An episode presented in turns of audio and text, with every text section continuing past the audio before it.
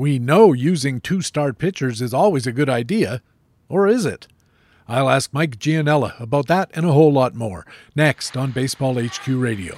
Learn to play the winner's way, because Baseball HQ Radio starts right now. And here's your host from BaseballHQ.com, columnist Patrick Davitt. And welcome to Baseball HQ Radio for Friday, June the 23rd. It's show number 22 of the 2023 fantasy baseball season. I am Patrick Davitt, your host, and we do have another great Friday full edition for you.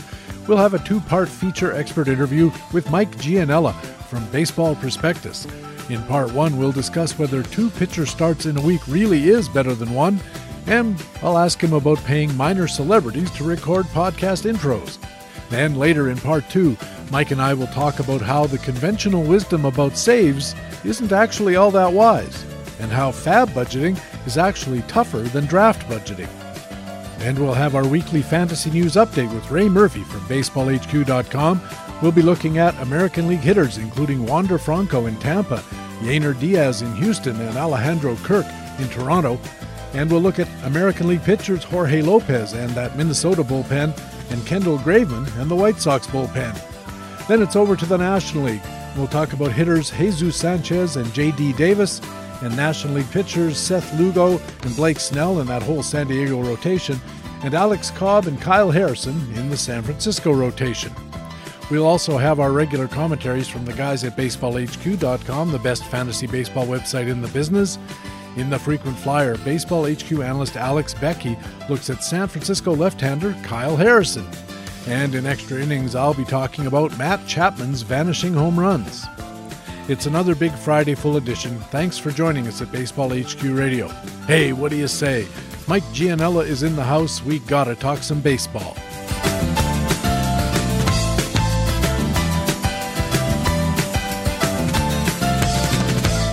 And in the first inning of this Friday full edition, part one of our feature expert interview with Mike Gianella from Baseball Prospectus and the Flags Fly Forever podcast. Mike, welcome back to Baseball HQ Radio. Great to be back, Patrick, as always.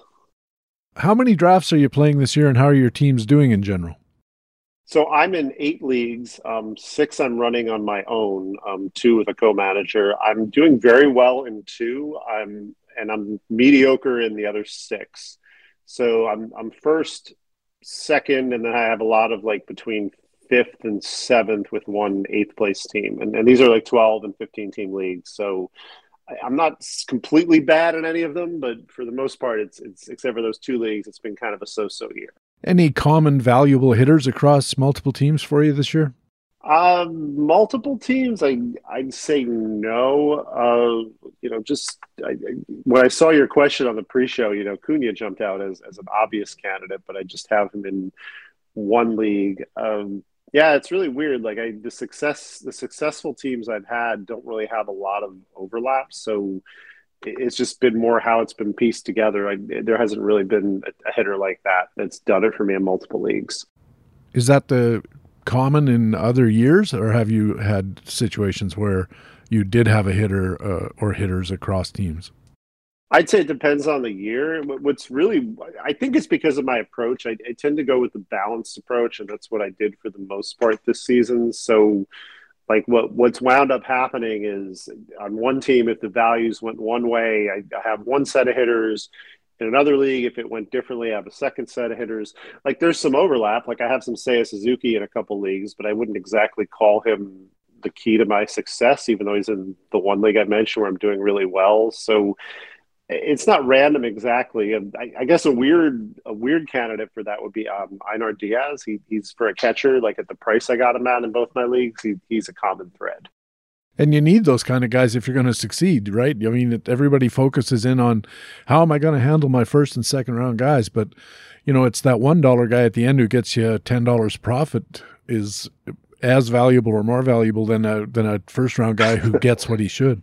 Yeah, by the way, you didn't catch this, but I, I, I, do this brain freeze every once in a while with him. It's Elias Diaz. Einar Diaz was a catcher like 15 to 20 years ago. I, I, have a weird thing when I see E. Diaz. I've been playing so long that I, I sometimes transpose the two names. I did hear that, and I thought I must have misheard it, so I was just going to let it slide no, too. But good for you, you for correcting not. it. Yeah, Einar Diaz. Yeah. I had Einar Diaz on a few teams, and I don't remember him ever like being very helpful. I don't think he ever played for the Rockies either, though. Like the, the yeah. park helps. You know, to get back to your point, like some of that is, is for sure context. Like when you take somebody like Diaz, where you're like, well, you know, I, I wasn't expecting a lot from him, but I also figured, you know, given that park, given the context that he, he could hit for a good average and a few homers, and and that's what he did. And the other key with him too is I, I, typically like to in, in only leagues take one good catcher and one one dollar catcher.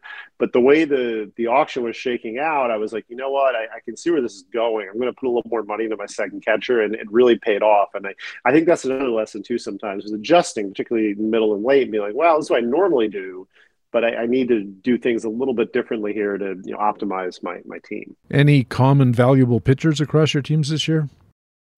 Marcus Stroman is the big one. Um, I have a couple, him in a couple leagues, and you know he's he's particularly his draft costs. Like he he's been terrific. Like he just is really, you know, not a big strikeout pitcher, but when you're you're getting outs the way he is and generating ground balls, and a big story there too is that the Cubs off. I mean defense. I'm sorry, has been much better than than it's been. It's not quite back to it was when the team was elite, but better than it's been since 2019, and, and it makes a difference. I, I, feel like they did a good job building that defense around their staff and, and vice versa.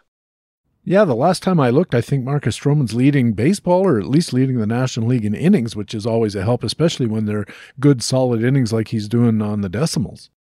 Yeah, you know, he dominated the Rays in that one start, which is, I, I think, the one we all think about. But for the most part, he's he's just been really good and he hasn't exactly flown under the radar because of the wins and the innings, but he, and I think even the ERA is up there. But he definitely isn't the pitcher. I think if you ask people for fantasy, who, who's the number one or close to number one pitcher, I don't think anybody really would have you know be thinking Stroman even for people who do play.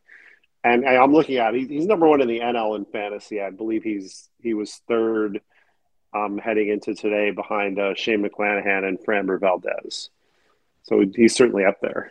So the top guy in the National League, I just looked too, and his ERA's two something, and his WHIP is barely over one. So yeah, he's having a hell of a year, and sometimes you have to realize that it, you you can succeed in baseball without being a high strikeout pitcher, and Marcus Stroman has proved that in the past as well. I wonder if he's going to be on Chicago by the end of the year. There's been rumors here in the Toronto area that uh, they're looking at bringing him back, which I, I don't remember, but I seem to recall that he left here under cloudy circumstances with a dispute with the team, kind of thing. I don't remember, but. Uh, heaven knows any team that has aspirations in the playoffs could do with a Marcus Stroman. That's true. I mean, it's funny. I'm a Mets fan, and he he kind of left the Mets under similar circumstances. Where I think by the end, I don't quite say we're out his welcome, but when he left as a free agent, they were kind of like, "Yeah, I, I think we're, I think we're good." Uh, but yeah, he's he's performed. He seems to like Chicago. You know, the, the the funny thing is looking at the Central. You know, I know the Reds are hot right now, but it, it looks like it's almost anybody's you know league. So it's it's sort of and the Pirates are going in the wrong direction. The Cubs are going in the right direction. So you know, three or four weeks from now, that that could flip where the Cubs might be like, no, you know, no thanks. We'll we'll hang on and see if we can eke out the division and you know maybe talk about an extension. Yeah, and, and, there's also if you have a decent little hot streak, there might be a wild card implication because they've expanded the playoffs so much.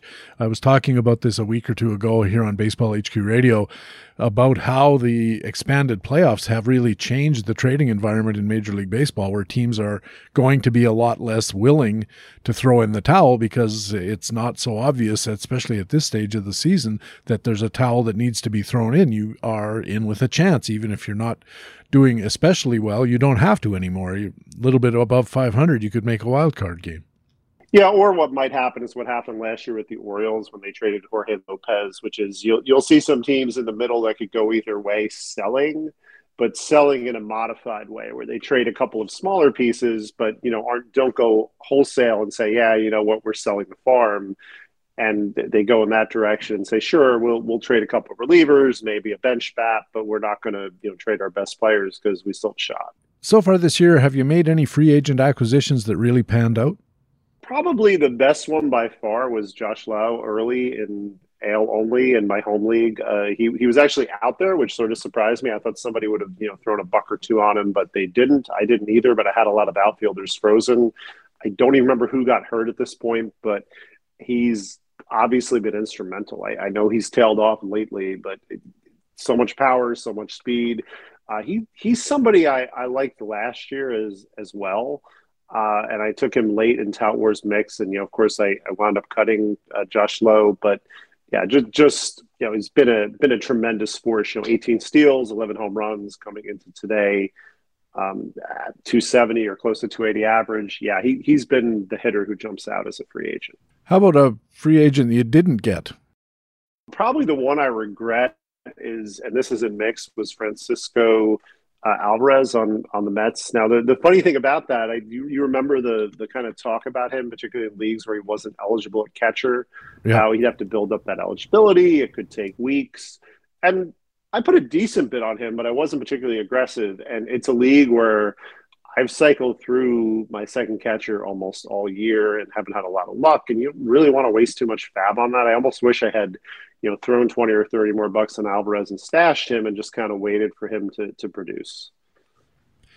You're listening to Baseball HQ Radio. Patrick Davitt with Mike Gianella from Baseball Prospectus. And Mike, you have a really active Twitter account, uh, especially for people who like puns, which I do. And uh, before we start talking about uh, some of the sort of more substantial topics that have arisen on Twitter. Uh, have you uh, succumbed to the temptation with Bryan Woo getting called up by Seattle to use the pitching Woo pun?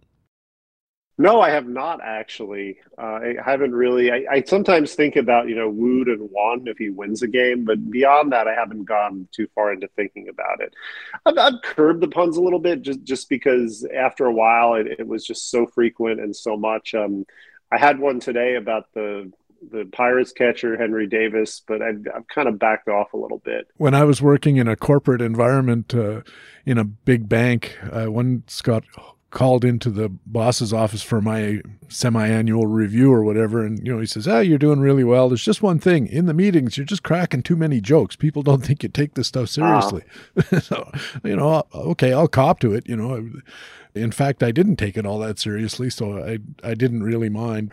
You said on Twitter that people were whining about Luis Arraez, which I heard is the correct pronunciation, isn't that good. And you called them one of this year's worst versions of the fun police. So what did you mean by that? Well, I've seen people complaining about him and, and complaining about the fact um, it's Arise, by the way, according to Baseball Reference, which is is usually pretty accurate. And I think I've been overpronouncing the Z too, so I'll, I'll have to keep that in mind. Uh, but people are complaining about him. They're saying he's not an MVP candidate. They're they're saying he hits the ball too softly. He's going to come down to earth, and all, all that could be true. I, think a hitter flirting with 400 in toward the end of June is fun, and we should just enjoy it. And he's a great hitter for the type of hitter he is. Like it, it's that's really a lot of what it comes down to. I I, I don't know why. I think uh, Grey Albright of of Razzball also kind of touched upon this as well. You know, he he had a whole thing. It's like you know somebody's flirting with what Ted Williams did. What are people doing? It's like of course they're complaining, and and that that that's a large part of it. it. It's it comes down to just enjoy the fun thing that this player's doing. I don't know about you. Do you, do you enjoy it? I, I certainly have enjoyed watching you know him and his five hit games, and you know every day when he hits, he just seems to be like on a roll. I really enjoy watching him play because he's really an, an, old throwback kind of guy. He's poking it up the wrong the, to the opposite field. He's slashing at it like a cricket batsman, more more than like a, a, a major league baseball hitter, and he's doing it with a one percent barrel rate. I think he's in the, lowest the lowest percentile of batters in Statcast, and I think that's great. And I I do enjoy when he has a five hit game and everybody immediately floods the the internets with all kinds of complaints about this guy's not barreling the ball up and he's still hitting 400.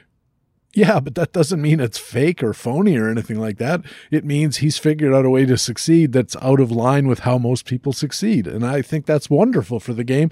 And especially if it allows a few other players to maybe stop trying to barrel barrel up balls that they can't or or to adjust their approaches to try not so much to hit home runs but to get on base. Uh, the guy who I just wrote about for baseballhq.com is Jorge Mateo, who had a really good uh, month of April and then May stank, and I looked into why, and he was just trying to swing hard in May when he was just trying to kind of poke the ball around in April. And I think Jorge Mateo would be well advised to stop doing what he's doing and start emulating Luis Arraez because it's clearly working for him.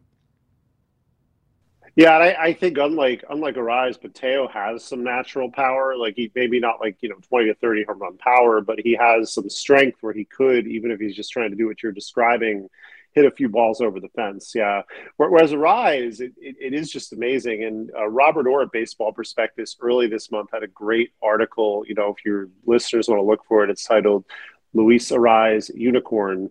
And it talks about the fact that he, his skill set is unique or close to unique, unique and he's excellent at maximizing it and, and that's really what it comes down to is is he does a great job of maximizing the ball his ball placement i mean there's some other hitters who do it too um, robert mentioned Steven kwan and, and jeff mcneil but uh, Arraez has just been masterful at it this year. I, I do believe he'll come down to earth just because you know the laws of probability. Like I, I guess he's going to finish with like you know a 340 350 average or something like that but that's still great in this day and age, it's really, really great. Uh, if you compared it to the league norms, he's probably ahead of where guys like, well, George Brett hit what 380 or something a few years, well, a lot of years ago, and John Olerud, I think, was flirting with 400 late in the season and hit 360 or something like that but those were in the times when 260 was a pretty average average and now it's 220 or whatever. So Arraez hitting 180 points above the league is actually really super interesting to me. And i saw a tweet the other day from a guy who says yeah he's hitting 400 but he's only got 30 rbis and you think well put him on tampa you know put him on a team that's putting base runners on. You know what? I, I looked it up. You know what uh, luis Arraez ops is with runners in scoring position? Take a guess. I don't 1060. I would have probably guessed 950. I would have guessed around his regular like OPS. So he's even exceeding. Right. So he's being kind of clutch, but it doesn't matter because the team around him. And I, I think somehow he's leading off, and it's almost tip, you kind of almost wonder if he should be batting maybe second or third because yes, you're getting the maximizing him leading off. You know, in terms of getting on base, but if you, in terms of driving and runs, if he batted second, maybe there'd be somebody in front of him who was a better hitter. Perhaps, yeah. You tweet and retweet a lot about Rob Manfred, the owner's errand boy, uh, calls himself the commissioner. What's your take on the whole A's to Vegas story? I think it's kind of sad. I, you know, the A's have a Oakland has a strong, loyal fan base. I think, understandably, particularly the last couple years, they don't want to see a team that's like a 50, 60 win team, particularly a team where the teardown was done deliberately by ownership. This isn't just a matter of a team suddenly getting bad. Um, it's generally frustrating because teams are going to be profitable, you know, or this team's going to be profitable whether in Las Vegas or not, and it just feels like a money grab.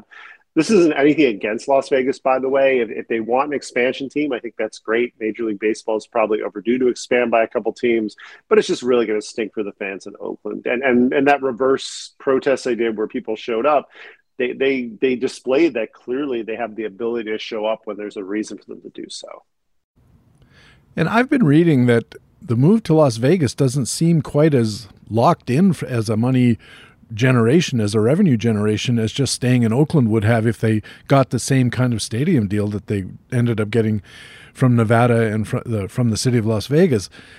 Had they put that kind of money into Oakland, Oakland's the, like the fourth wealthiest city in, in the United States. My wife told me the other night she was looking at some kind of story, and you know, there's a there's a lot of money there. There's a lot of people there, and Las Vegas. I don't know. Geez, Mike, uh, it's it's a big city and it does a lot of tourism, but I can't see people coming to Las Vegas just so they can watch the A's. They're coming there for other reasons, and they might take in a game, yeah. but probably not.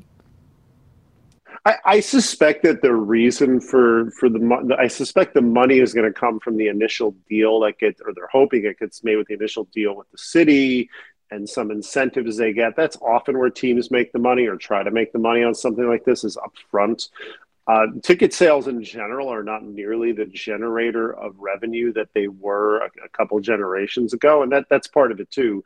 Uh, I think the last time I looked, there was a time where t- you know tickets ten or fifteen years ago were about thirty percent of a team's revenue. That's down to like twenty. It might be a little bit lower. So that, that's all part of it. And some of this is like beyond my the scope of my expertise, but it just does seem to me that's what they're looking to do. They're looking for a short term payoff. I don't think they care so much about the long term of whether they draw fans or not to that that place.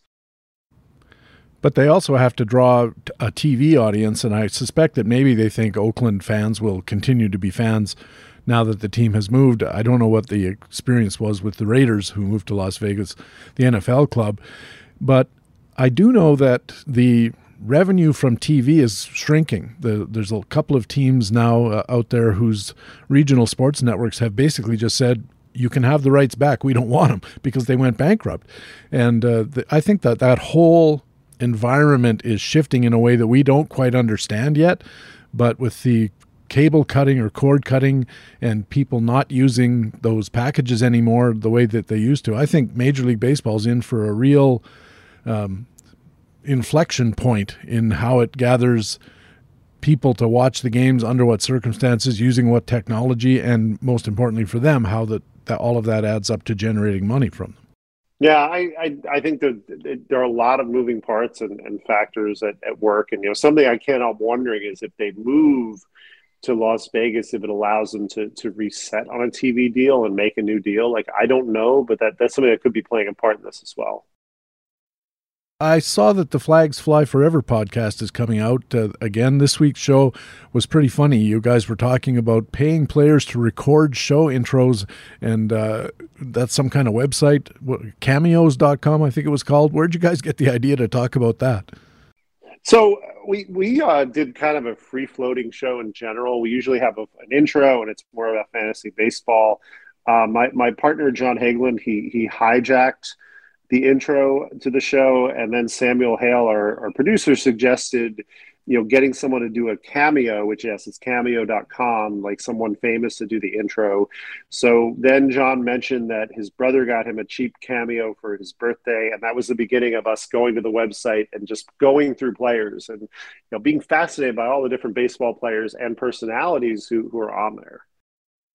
So which players seem to be the best values when you guys were talking about this there didn't seem to be any great values, but I just noticed there were a lot of disparities. Like, you know, for for example, Ozzie Guillen, who's very colorful and, and interesting, uh, he was fifty dollars. And you know, for somebody like to get Guillen, for example, to do an intro would be great. And maybe just because I'm old, but like Ted Simmons for fifty dollars seemed like a pretty good deal too. Um, I mean, there were some other other great players on there, like Reggie Jackson, who I forget what he was exactly, but he wasn't that expensive. I think Rollie Fingers was a little bit over a hundred. I thought for these all timers, I know they're older, but it would just be great to have them for, for that amount of money to get a few people to pitch in particularly if you were doing a podcast aimed at that at that fan base, the, team's fan base. I saw I went and looked at it too. There's a few guys on there that were in the five hundred to a thousand dollar range. I think Roger Clemens wants a thousand bucks or something like that. Pete Rose, I think, was three or four hundred dollars. Pete never missed a chance to make a, a dollar out of anything. Yeah, that's true. I mean, there, there's definitely some people that are, are pretty high, like way high up on there. Although I, I given their name recognition, I, I kind of get it. Like the the ones who I really jumped down at me is expensive for who they are, and, and this is nothing against them as people, but you know, JT Snow was two hundred dollars. Um, that's the same price as Greg Maddux. I, I, know between the two, who I'd rather have at that price. And then active player, but Mauricio Dubon was three hundred dollars. Uh, that, that, seems like a lot of money for, for Mauricio Dubon, again, who seems like a, a, great person, but I don't know if I'd pay that for him to do a cameo for me. When I saw some of those prices, my first thought was, this guy doesn't actually want to do this. And, you know, the the amount that he gets has to overcome not only just the value proposition, but it also has to compensate him for the fact that he finds the whole thing stupid and a grind. Uh, you know, and a lot of these guys just seem to be charging way more than the market should be asking, and I thought maybe that might be the reason. Yeah, there. I mean, there very well could be something to that idea where you know somebody's like, "Hey, we, we, want you to do this thing." You know, maybe his agent said it was a good idea, and he said, "Okay, I'll do it if you give me this ridiculous amount of money." And the agents, you know, put it up there, then nobody does it, or you know, they have to do it once or twice. They're they're like whatever. I I, I kind of get it. The the concept to me seems like a bit of a, a pain. Like if I were even quasi famous to be like, I got to record this thing. It probably depends on your personality if you like it or not.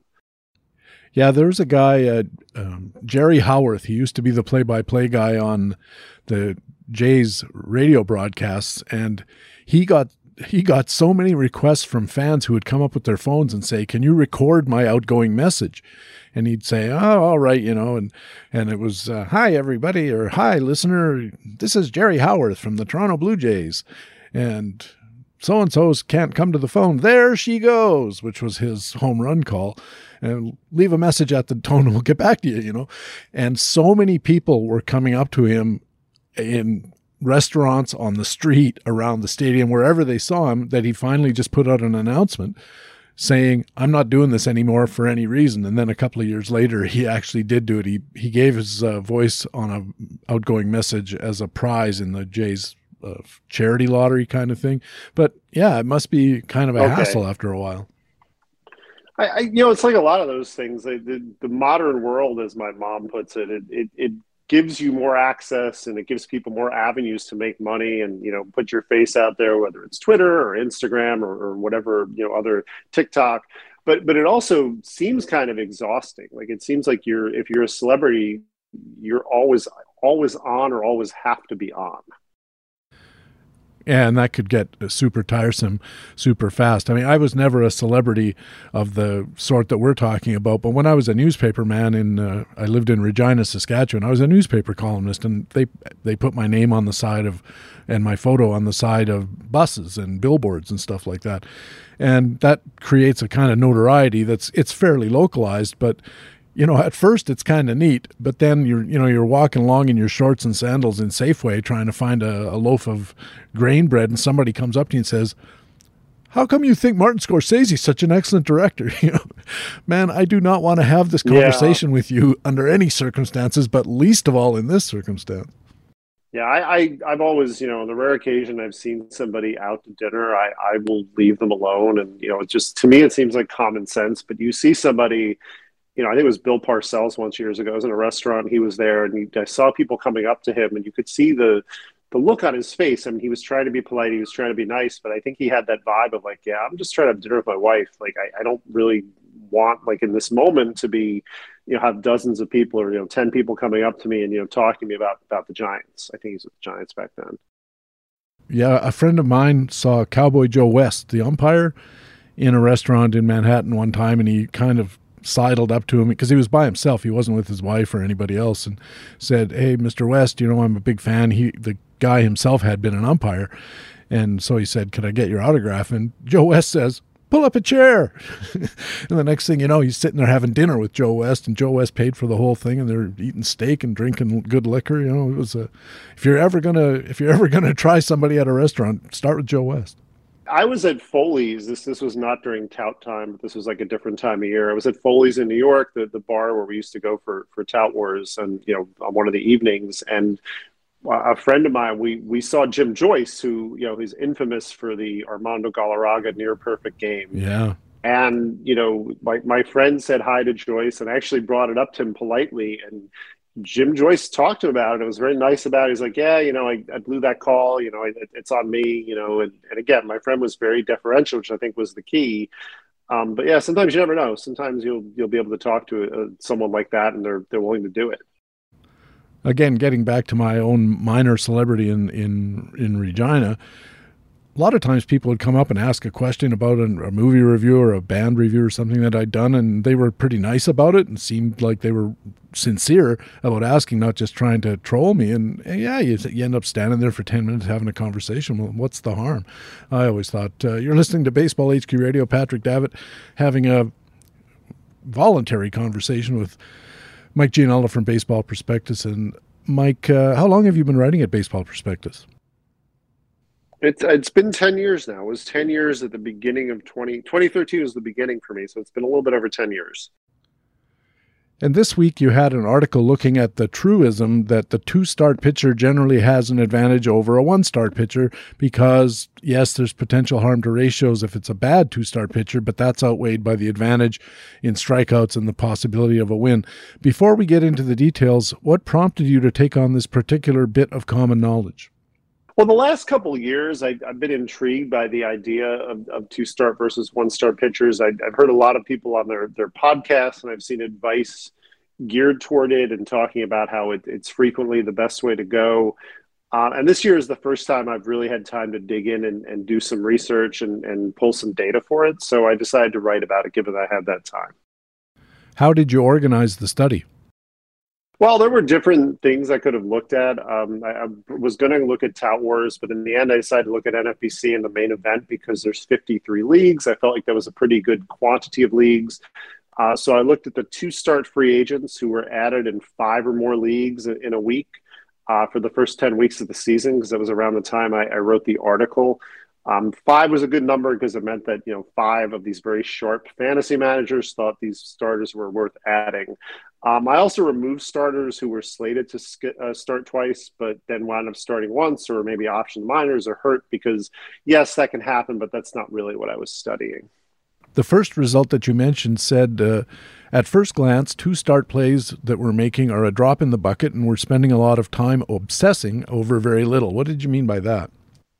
Well, as a percentage of overall stats, both league wide and even on our fantasy teams, two star pitchers, even with the volume they get, aren't accruing as much as I, I think we believe. Yes, it, it's better than a one star pitcher, but overall, compared to the league, it's, it's a smallish percentage of, of what our stats are. So we, we kind of obsess, we kind of look at it, but like for the pitchers we're picking up, particularly in deeper leagues, they're, they're not really making that much of a dent in our overall stats. You then went on to note that comparing two start streamers to all starting pitchers is potentially actually misleading. How so? Well, a lot of times when we look at these two start pitchers, particularly when we talk about free agents, you know, we're looking at how the team is a team is doing overall, but we're not looking to replace the average pitcher on our staff, say like our SP4 or even our SP5. We're looking to replace either the the worst pitcher or you know somebody maybe has a bad matchup or even a reliever. So, you know, instead of looking at the average pitcher on a fantasy staff, I, I decided to compare whether or not the two star free agent was better than the replacement level pitcher in a 15 team league. How did you address that issue? So what I did there is I, I took my my formulas from last year um, which I publish every year at the end of the season. And then I kind of shave them off. I changed them a little bit because pitching hasn't been quite as good this year. So I upped the ERAs a little bit, I upped the whip a little bit. Um, I kept the same wins denominator. I tweaked the strikeouts a little bit because they're, I think, slightly down from where they were last year, and and that was how I came up with the replacement level pitcher. So that's kind of tricky too because replacement level typically measures the whole season. Uh, so what I wound up doing is I kind of came up with I think it was about 26 or 27 cents um, for like what the pitcher was worth at any given week, and and that over the course of 26 weeks comes out to about replacement level for a pitcher. So you looked at whether being aggressive in starting these two start streamer guys is actually good tactics. What did you find out? I've been very conservative the last couple seasons, and what I found out is I think my approach has been too conservative. But on the other end, the approach of simply adding two star pitchers like in almost every occasion, with the exception of say a Colorado Rocky at home or or an awful pitcher maybe an Oakland A, uh, is too aggressive. The, the the right approach is probably somewhere in the middle. You do need to take some risks, but you don't want to simply take a risk just because someone's a two star pitcher. And you said that Although being conservative is probably the right percentage play as you described, there is a middle ground of scenarios that suggest why being too conservative might not be optimal. What did you mean by that? Well, a lot of it's about context. So when we write about fantasy or talk about it, we're often talking in a vacuum. We're not looking at team context. We're not looking at league context. So in that vacuum, maybe you should play it safe. But if you have a team that's strong on ERA and WHIP, and if you have some overperformers, it's probably okay to take a risk here or there to try to get some strikeouts. Um, and while taking zeros might be better than you know getting a bad starting pitcher, those zeros are still not good. So like if you're like, well, you know, a two star pitcher's bad or, or below average, I don't want to roster him. Those zeros are still not an optimal outcome. So you might need to take a chance on a starter, even one who doesn't look great but just looks kind of average, in order to win. Well, Mike, it was a really interesting article. Your articles are always really interesting. We'll talk more about them in the second half, but let's take a break for the news. Uh, can you come back in a few minutes for part two? I sure can. Mike Gianella writes for Baseball Prospectus, and he'll be back later in the show to talk about how the conventional wisdom about saves isn't actually very wise, and how FAAB budgeting is actually tougher than draft budgeting. He'll also have some boons and banes for this weekend's FAAB runs.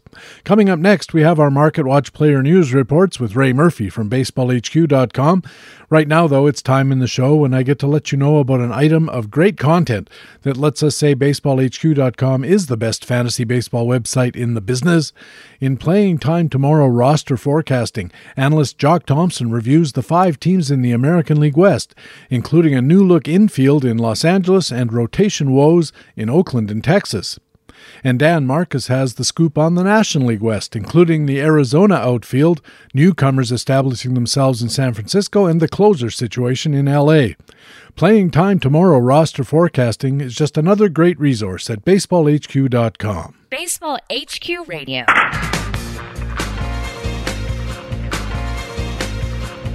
Hey, welcome back to Baseball HQ Radio. I'm Patrick Davitt. Time now for our weekly news review and update.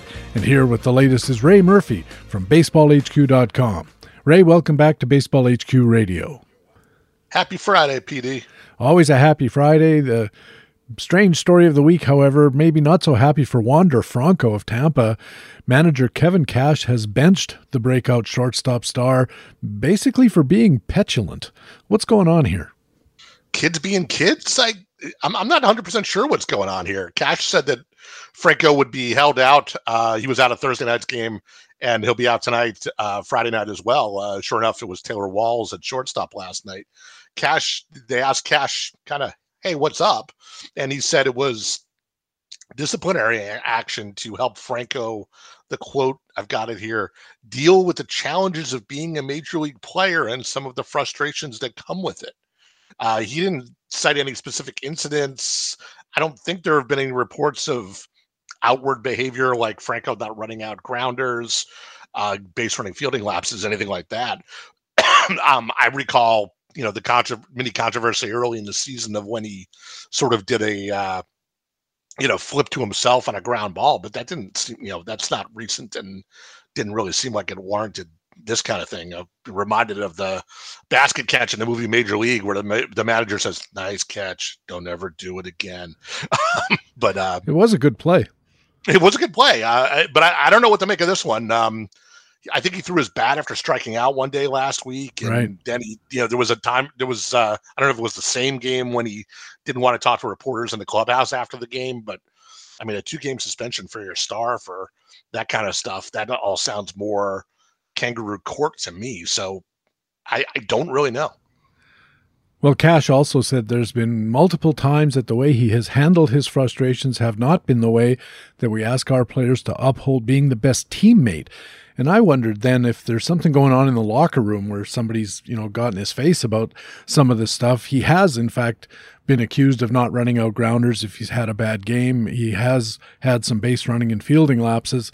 So I wonder if there's something going on behind the scenes that we're not privy to, but that is really at the core of this problem that he's upsetting the, the clubhouse, not just being an idiot in front of all the fans, which is bad enough.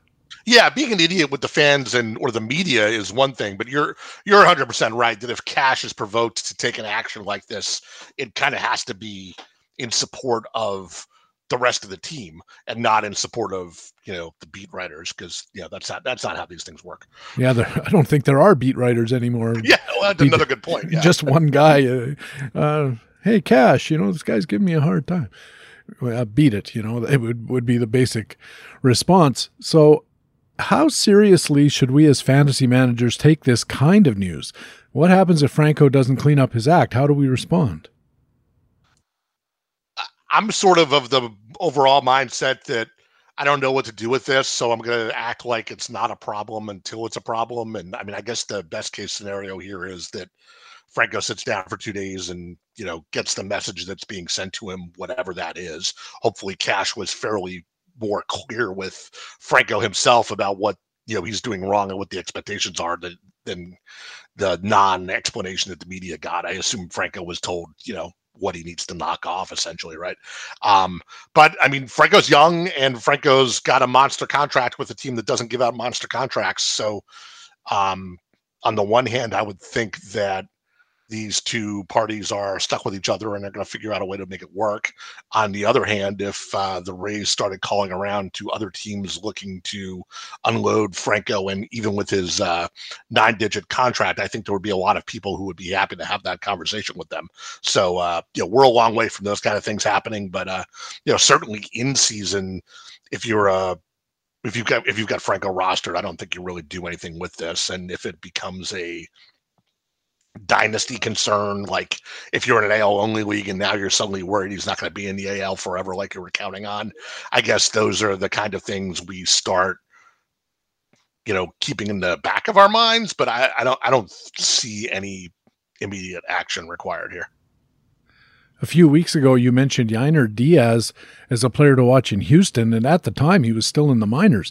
But Jock Thompson's playing time tomorrow coverage of the AL West uh, mentioned Diaz as a possible shot in the arm for what was then a pretty anemic Astros offense. So fast forward to now, and you wrote in playing time today that Diaz is in fact making his place in the lineup ever more solid. What's the update there? Yeah, there have been a lot of at bats available in Houston this year relative to years past with, you know, you can go through most recently the Yordan Alvarez injury, but obviously Michael Brantley hasn't been there all year. Altuve missed, you know, a couple of months to start the year. There, you know, there's been, you know, sort of the core of that lineup has been diminished, and there have been a lot of um, Corey Julks, Chas McCormick, Jake Meyers. Mauricio Dubon all picking up at bats. And lately with the Alvarez injury, it's been Yainer Diaz's turn because, you know, the core of the lineup, you know, needed a boost, and Diaz is sort of a bat first without a prospect, without a clear position um, kind of prospect. But the uh, you know with Alvarez out, there was opportunity to let his bat do its thing, and that's exactly what's happening. Uh, over the last month, Diaz is hitting 310 with uh, you know not much of an OPS. I think he's what OBP, excuse me, not much of an OBP. He's hitting 310 with a 314 OBP, so I, that must be one walk. Uh, but a 647 slug, that's six home runs and a, a near 1,000 OPS. So that's exactly the shot in the arm that this Astro lineup needed with the aforementioned guys out and Jose Abreu mostly not producing. So the question becomes if Diaz keeps hitting like this, he kind of has to play, right? Well, let me stop and ask you a question. Uh, does Diaz continue to find regular at bats when Alvarez gets back to the lineup? You know, I, I think a 961 OPS rises to the level of we have to find him a place to play. The question becomes where. And when Alvarez comes back, the probably the easiest thing to do is have Alvarez jump to the outfield. Uh, he can, you know, he's been playing left field about half and half in a split between left field and DH. Um, so if he comes back from his injury is an oblique, so it's not a leg injury. So in theory, when he comes back, going back to left field even more, a little more than half the time is probably reasonable to go to let Diaz have the DH spot because Diaz has no appreciable outfield experience himself, so they can't do it the other way around. Diaz could go to first base if Jose Abreu continues to be as much of a liability there as he is, although his bat has woken up a little bit this month. So maybe given the signs of life there, that's not a move they want to make quite quickly. But there's uh you know, they have if Diaz continues to hit like this, they're going to have to leave him in the lineup one way or the other. So, I got two questions. How do the Astros feel about playing Alvarez in the outfield? And if they're comfortable with that idea, then who loses the playing time when Alvarez returns? If we assume that he goes out there, that uh, Diaz takes over as the DH, there, that's too many players for not enough chairs. It is. Last year, going back to Alvarez, he played 56 games in left field as opposed to 77 at DH. This year it's 22 and 35. So, you know, d- doing the math on that and ratios, they're willing to put him out there when he's healthy. It looks like three times a week, two games out of five, three, you know, three games out of seven, something like that. Um, and I think that's got more to do with his health and his legs. Of course, he's had so many um, injury type problems with the lower body in the last couple of years. It's got more to do, I think, with his with his legs than with the fielding concerns. I think they'll deal with you know him being a, a below average left fielder out there, but it's a question of not wanting to wear him down or get him broken again or anything like that. So I don't think you're going to see Alvarez out there every day, but I think they could probably tweak this tweak this mix a little bit to lean on Alvarez in the outfield a little bit more. Um, and if that happens, then the you know the trickle down effect is the playing time loser is Corey Julks, who among that outfield of Julks and Chas McCormick and Jake Meyers, um, who have been handling left field and center field. It's really Julks has been handling left field. Meyers and McCormick are the only two who have appeared in center, and of course, Kyle Tucker is a fixture in right. So, uh, if left field goes to Alvarez, it's Julks who ends up losing the playing time. And you know he hasn't been as hot as Diaz, but he's also been filling up the stat sheet a little bit, showing a power speed blend. So, um, if he does hang on to left field at bats, and you can sort of think of this as a Julks versus Diaz competition uh, for playing time when Alvarez comes back. It's advantage Diaz right now, but um, you know, Julks is still has a, probably a couple of weeks to make a claim here before Alvarez comes back. And just if you're keeping track at home, I read recently the timetable for Alvarez coming back is around the end of this month, maybe is sneaking a bit into July. One of the most useful of many useful resources at the Baseball HQ site is the Big Hurt column, our player injuries coverage, which is shared by Matt Cederholm and Dr. Jim Ferretti. And among the injured players reviewed this week was Toronto catcher Alejandro Kirk.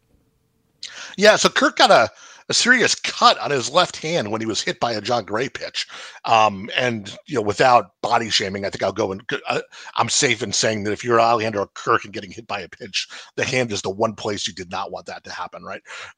but it, Indeed, at the yeah. moment, um, you know, the X-ray said no fracture in the hand, but bad bruise as well as you know this pretty significant cut that requires some stitches. So uh, we expect the cuts probably. Uh, 10 day thing to get that uh, you know, closed up to the point where he can get back to um, not worrying about that reopening. But uh, it's the bruising that might last a little bit longer than that. This uh, obviously, you know, getting hit in the finger or hand area is, you know, um, not a well padded area. So the concern is a bone bruise that might linger, may not have even been able to be diagnosed yet because of all the swelling on the initial x-rays so that could linger a little bit longer. And then of course it's the catching hand so unless the jays are going to run you know jamie moyer and his 65 mile an hour junk ball out there you know the hand has to be healed enough to handle major league fastballs which is wow it's probably just a pain tolerance thing that's likely not insignificant either. So net this all out and uh Matt Cederholm's worry-o-meter put this a two on the five, one to five worry-o-meter scale. So we're not terribly worried, but this is not just a 10 days and you're back and you're fine kind of thing either. What I can't understand, Ray, is why somebody hasn't developed something like hockey gloves for batters to wear in the major leagues or in baseball at, at all levels, I suppose, because pitchers are going inside more. The players have all kinds of body armor all over the place. And yet, the one thing they leave uncovered is the most vulnerable part of the whole thing, which is the small bones in their wrists and hands and fingers. And I don't understand why they don't get real padded gloves. I see a few guys wearing sort of padded gloves, but I don't see why they haven't got hockey gloves or the gloves that cricket players wear, which would provide a lot more protection without reducing any of the the uh, swing plane kind of adjustments you have to make with your hands and wrists. Uh, I don't understand why they don't do that. Yeah, it's a great question, and I, the only answer I can think of would be that the players must say they don't want that because, like you know, the all the examples you give, boxing, cricket, hockey, etc. The one that came to mind for me is lacrosse, just because when my girls were playing lacrosse, like even like at the elementary school level, they all have these gloves that you know have no padding on you know the the palm fingertip side, but there's padding on the back because you know sticks get crossed and you get you know essentially slashed across the hands, right? And you know that even a little padding on the you know the backs of the fingers helps a lot there to to mitigate that. And why doesn't the same thing apply to baseball bats? I I don't have an answer, but it's a great question. Who gets the playing time if Kirk is on the shelf for any length of time? So the call up was Tyler Heineman uh, from AAA, who slides into the backup job for presumably the length of Kirk's IL stint. Wouldn't expect a lot of playing time there. Heineman's a career 214 hitter with a singular home run and 12 RBIs in 90, 92 career games.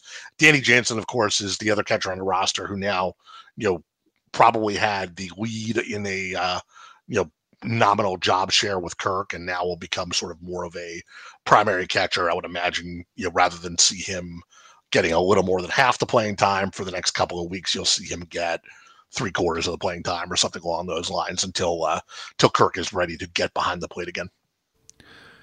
Any chance uh, Dalton Varsho puts on the tools of ignorance and slides back there? They've got a lot of outfielders, and he has some experience. I don't think he's a good catcher, but he's he can hit and he he can catch after a fashion. Any chance we see that? I mean, I suppose in, a, in an in-game scenario, that's probably most likely. Um, I you're up there closer to it than I do, but I don't think that's happened at all this year. Last time I looked, Varsho had zero games played. That's so right. Behind the plate, so a, a start seems like a stretch, but you know you never can rule out the possibility that they want to pinch run for Jansen or they pinch it for Heineman and then something happens to Jansen later in the game. And, you know, I, you know, certainly the Jays management is aware that Varsho can put the tools on, even if they haven't asked him to do it yet sure be interesting if he got 20 games this season because his catcher eligibility is going to be gone. yeah, if he wants year. 20, he better get started. that's that's exactly right. Uh, Kirk was also getting a little run as the DH. You mentioned, I think he's got 37 plate appearances out of a little bit over 200 total plate appearances. So, who gets the DH time that Kirk is now giving up? Yeah, he was getting some DH time, tiny sample, as you say, but it didn't really look like he was succeeding there. Um, his OPS was 60 points higher as a catcher than a DH. Again, small sample, but um, as far as who picks up the at bats, probably Brandon Belt, who's been the primary DH against right-handed pitching. Belt, obviously, a left-handed batter. Uh, Belt hasn't been great with a 754 OPS, but um, you know that's he's traditionally somewhat more effective than that against righties, so he probably just gets a little more rope there.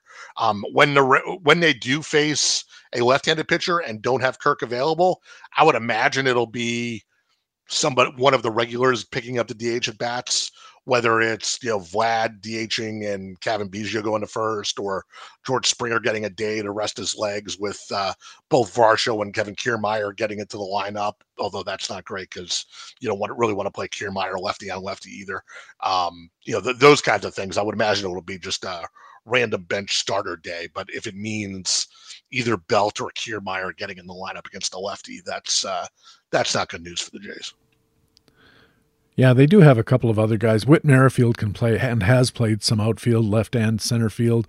They shove uh, Varsho into center on those occasions, usually versus left handed pitching, of course, as you said. Uh, let's move on to the American League pitchers, Ray. And uh, Jorge Lopez, the Twins bullpen got some attention this week at Baseball HQ. Doug Dennis included the Twins in his latest bullpen buyer's guide. And in playing time today, Rick Green covered the Twins who placed reliever Jorge Lopez on, they call it the restricted list. I think in practice it's a 15 day injured list for mental health reasons and some other reasons. What happens with Jorge Lopez out of the Twins lineup? Yeah, this is going to have some ripples in the back end of the Twins bullpen. Uh, Lopez got off to a great start this season, um, a clean April with no runs allowed. But since then, 15 runs and 15 innings since then. So he's been uh, getting knocked around pretty decently. Um, that all nets out to a 5.00 ERA and 29 appearances. Uh, very very rough going lately with 16 hits and 12 runs in just his last six and a third innings. Um, and velocity was down the other night, so um, lots of warning signs that something wasn't right there um, in ter- just in terms of his stuff and effectiveness. Of course, we wish Jorge Lopez well, and he was getting some save opportunities behind Jhoan Duran. So, who's going to get the leftovers now? Yeah, we don't know how long this could last. As you say, that the restricted list is a little more nebulous than just an IL stint, but uh, I think we probably need to plan that he's going to be out for a while. Um, we had previously allocated the saves in a 60-40 split with Duran ahead of Lopez in that pecking order. Um, but Rick has now changed that to kind of an 80-10 split with Duran picking up the 80%, 10% over to Brock Stewart, and then uh, you know Griffin Jax – um, also maybe lurking as in the number three spot there. Um, the call up for uh, Lopez's roster spot is Jordan Balazovic, um, but we would imagine he'll be in low leverage situations at least to start out. And as I said in the Bullpen Buyer's Guide, relief pitching analyst Doug Dennis covered five teams, including the Twins. What's his outlook for the Twins bullpen from his point of view? Yeah, Doug pointed out, I, I didn't even realize this, but, uh, you know, sometimes we end up thinking we know what's going on in a bullpen sort of by reputation. And then, you know, the reality might be different. In this case, the reality for the Twins bullpen is they've only had two saves over the last month. So we're left to do nothing but kind of guess at what the pecking order is, right? Duran had one of those saves, and Brock Stewart, who I just mentioned, actually had the other one. Um, for sure, Jorge Lopez, Doug points out, wasn't going to be in the saves mix anyway, even before being taken off the roster, just because he had been so ineffective of late. Um, Duran, of course, is unquestionably the skills leader in that bullpen with a uh, 248 ERA this year and a 183 expected ERA over the last month. Um, and the leverage index, which Doug loves to look at to indicate managerial confidence and tendencies, uh, shows Duran's clearly on top of that, and Brock Stewart's next in line. Um, so Stewart may be the low hanging fruit here in terms of guys who might be available for pickup in your league who are closest to uh, you know, meaningful work. And given that Baldelli has long demonstrated that even with a weapon like Duran in his bullpen, that he likes to spread the saves around, either to not use Duran on back-to-back days or you know work a little more. Uh, work sometimes work Duran a little bit earlier in a uh, big situation, et cetera. So it's not a uh, it's not a set and forget it bullpen. So Stewart and as both Rick and Doug said, also Griffin Jax are probably worth tracking here. In playing time tomorrow coverage of the five teams in the American League Central, HQ analyst Brian Rudd looked at another bullpen in Chicago. Of course, Liam Hendriks came back and it was a great story, but then he almost immediately went back onto the IL with a sore elbow. And right hander Kendall Graveman has gone back into the closer role. But Brian Rudd says Kendall Graveman looks shaky in the job. Yeah, and in fact, I think we touched the, touched on this last week too, where Graveman looks shaky good with good surface stats, a 251 ERA and a sub one whip. Uh, but his expected ERA is up over four, um, being propped up by some very favorable hit rates and strand rates. Um, and of course, then given the overall situation in the White Sox, you have to wonder if uh, Graveman could be trade bait too as we get into trade season here. Um, but as I said, we talked about this last week, and we talked about Reynaldo Lopez and Joe Kelly being the quote unquote competition to Graveman in this pen, but they're both rocky, um, you know, fasten your seatbelt kind of situations as well.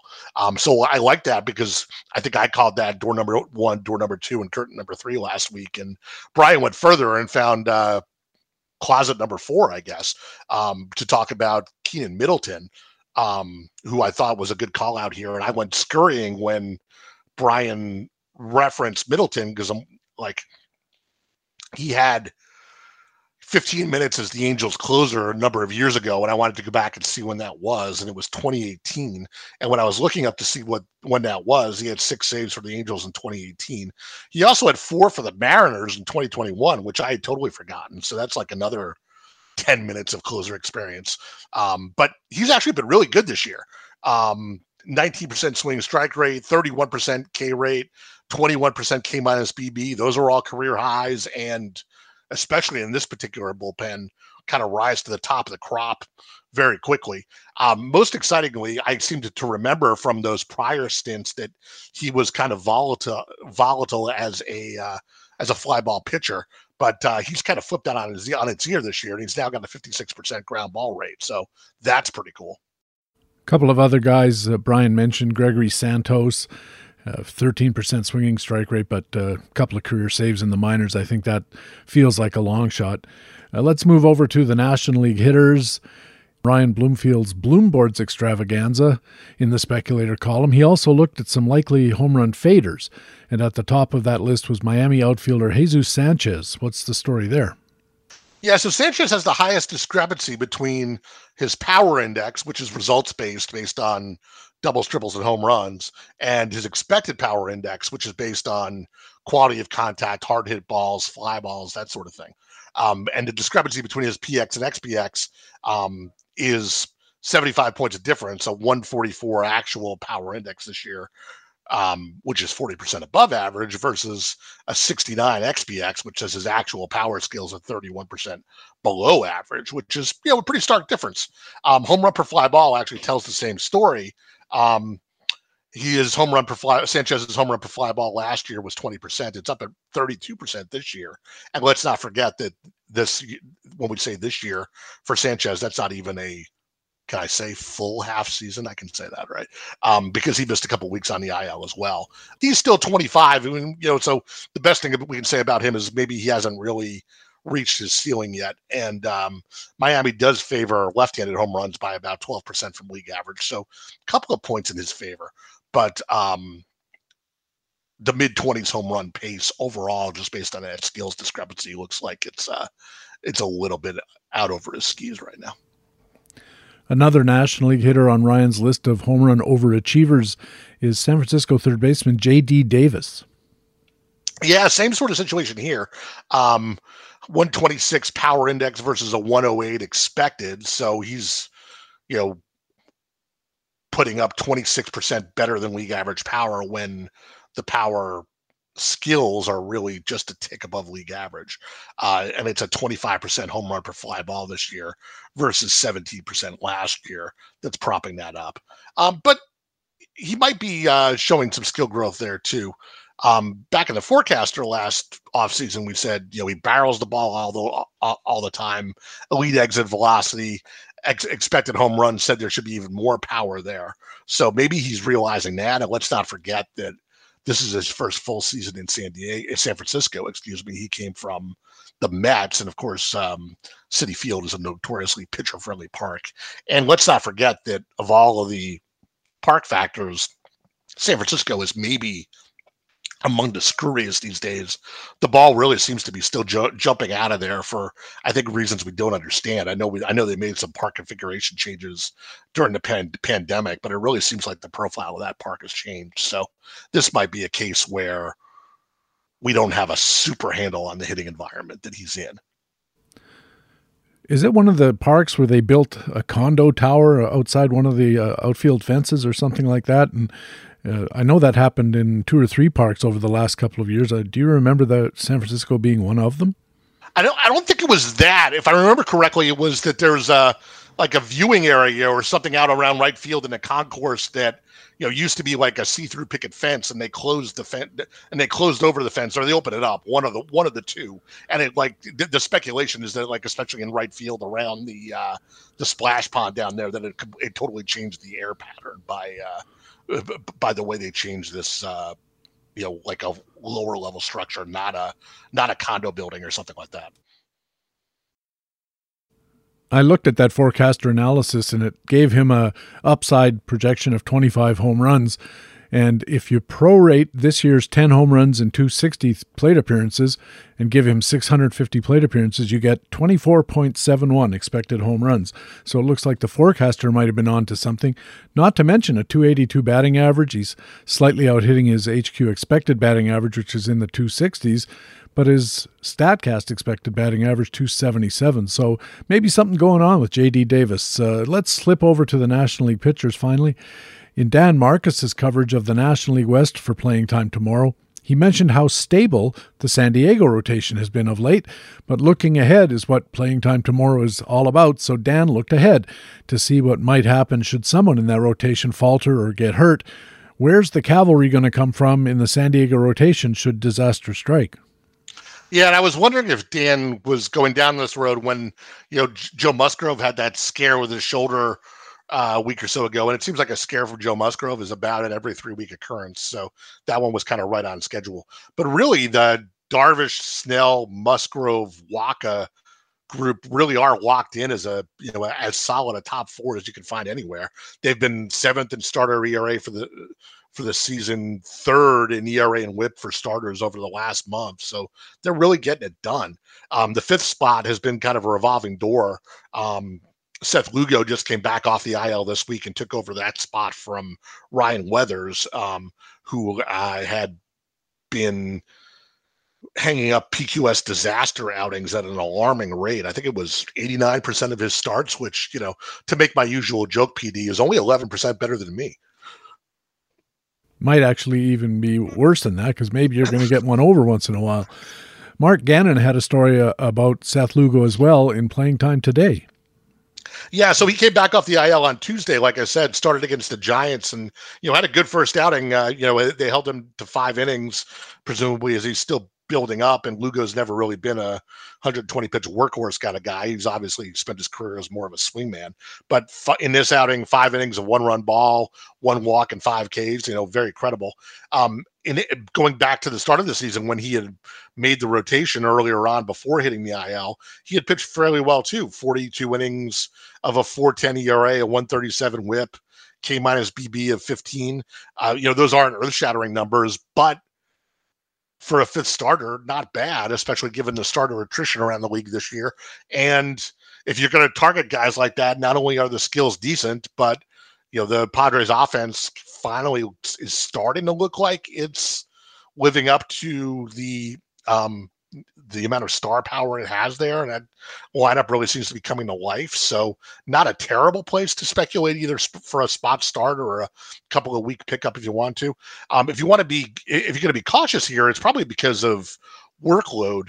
Um, I mentioned that with 42 innings before the IL stint and another five this week, he's at 47 innings for the season now. Um, but and his career high is only 101.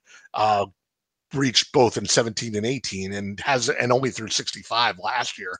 So you really don't think there's 150, 140, maybe not even 120 innings in that arm this year. So he's probably not in the rotation for the rest of the season. They'll run with him for a while now, but sooner or later, even if he stays healthy, they'll have to do something to manage the workload there. So Dan had a few names in case another injury or other situation should arise. Who made that list? Yeah, so the first one uh, was Nick Martinez, who started the season in the rotation, so he'd be the most obvious candidate. He's kind of working in long relief now and is kind of on standby, I guess, for a rotation need. They're trying to keep him, you know, at least somewhat stretched out. You see him um, pick up a you know multi-inning relief appearance a couple times a week. Occasionally, vultures a three-inning save. Um, other guys that Dan mentioned, there's Jay Groome, who I'm somewhat familiar with as a former Red Sox uh, first round draft pick a number of years ago, who went over to the Padres in the famous Eric Hosmer deal last uh, trade deadline around the Juan Soto deal. Um, he looked pretty good during spring training, but then um, has gotten knocked around pretty well in AAA, a 19% strikeout rate versus a 16% walk rate. So that's just a 3% K minus BB. Um, to make that even worse, he's giving up home runs at a kind of the alarming rate of 1.8 per nine. Uh, even in the PCL, where everyone gives up home runs. That's not a skill set you would be confident about if it was called to San Diego. Uh, Brent Honeywell is another guy, kind of like Martinez. He's been working in um, a multi inning relief role. He's gotten more than four outs in 10 of his 26 appearances, but those have been more like, more so than Martinez. Honeywell's been more of a 1.2 inning kind of guy. He's only thrown more than two innings once, I think. Um, and given that injury history, you can imagine uh, the that the Padres are less likely to mess with Honeywell and ask more from him at this point. I think they would be happy to see him just get through the season um, intact in the role he's in now. So back to Martinez, he's probably the first guy to call on. Although if you if you have to dig even deeper, um, there's Jackson Wolf.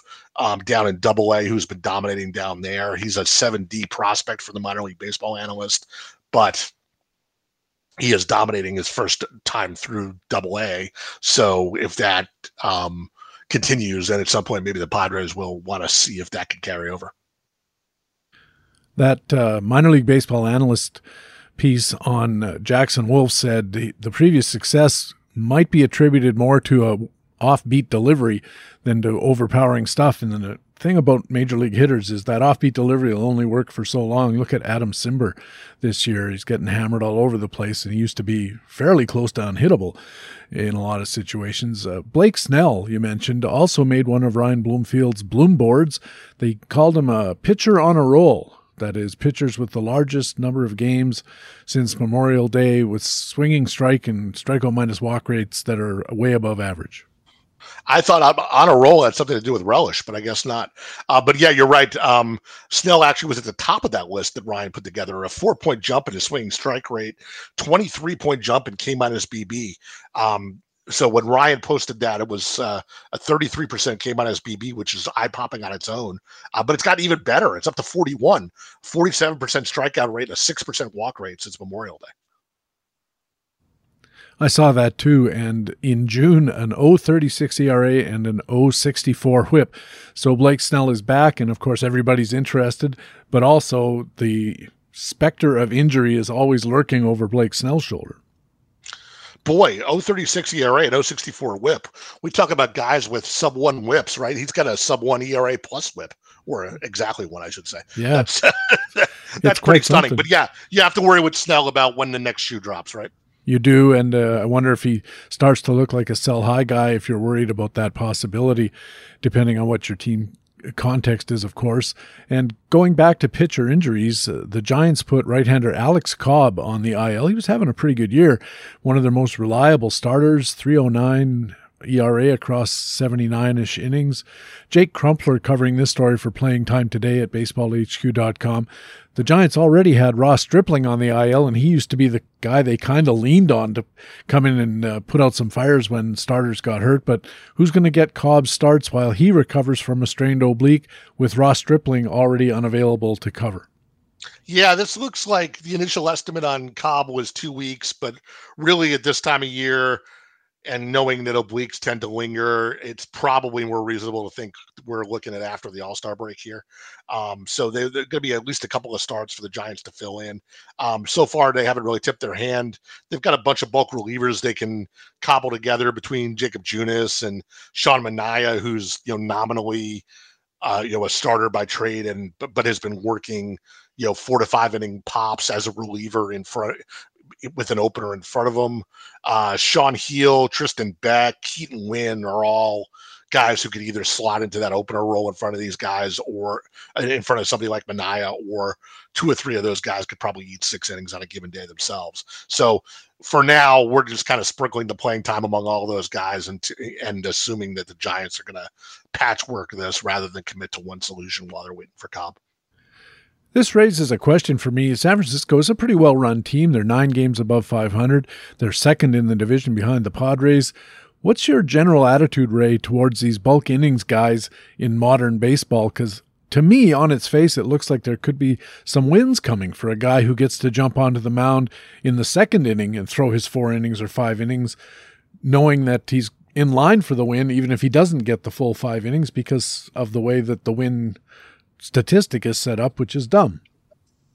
Yeah, it's hard to gauge. I mean, what you say is true, and I think in the sort of earlier days of the opener with Tampa, that that was a more exploitable thing, and you would see some guys who would come in in the second inning and pitch five innings and then they're leaving in the sixth and if they're leaving in the sixth with the lead well hey that's you know if you if you had started the game and done that you would have been perfectly happy with that.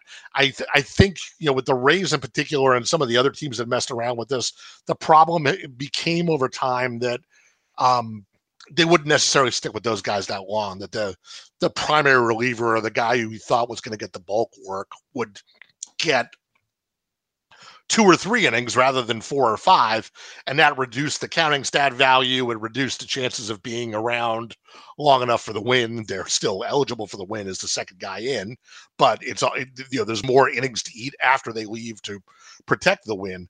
Um, so it, that had gotten less interesting to me in recent years, at least with the way Tampa did it. Uh, but the way the Giants are doing it is kind of interesting in that they've been letting Manaea in particular mostly work three and two thirds, four, four and two thirds innings after the after the opener. So that gets back to kind of the more, more the model I was talking about, where you would think that there would be some win opportunities there. And of course, the other aspect of it though is that pitcher needs to be effective as well. And Manaea, in since they actually started putting an opener in front of him, I'm looking at his game log now. He's got eight relief appearances.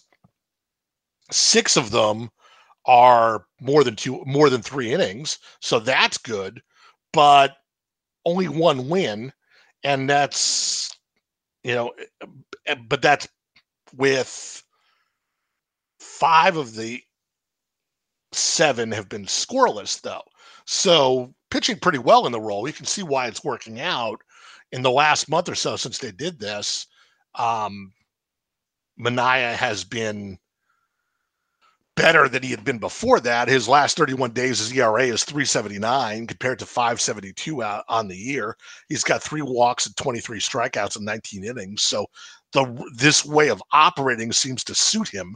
But so far the wins haven't come. But back to your point, conceptually, a guy who's going to come in in the second or third inning and pitch three or four innings, if he's effective, he should have a great chance of leaving with, you know, being leaving the game being in line for the win and that may happen. We'd have to look closer and see if he uh, pitched all those scoreless innings, went left with the lead, and then got the lead surrendered by the bullpen, or they didn't score any runs, and therefore his zero inning, uh, zero zero scoring outing did, went for naught in that situation. And as I said, San Francisco is a pretty good team. I wonder if there's going to be opportunities in this situation where you kind of look ahead and try to plan and see where is that reliever bulk guy going to have a chance in a week and who's it against?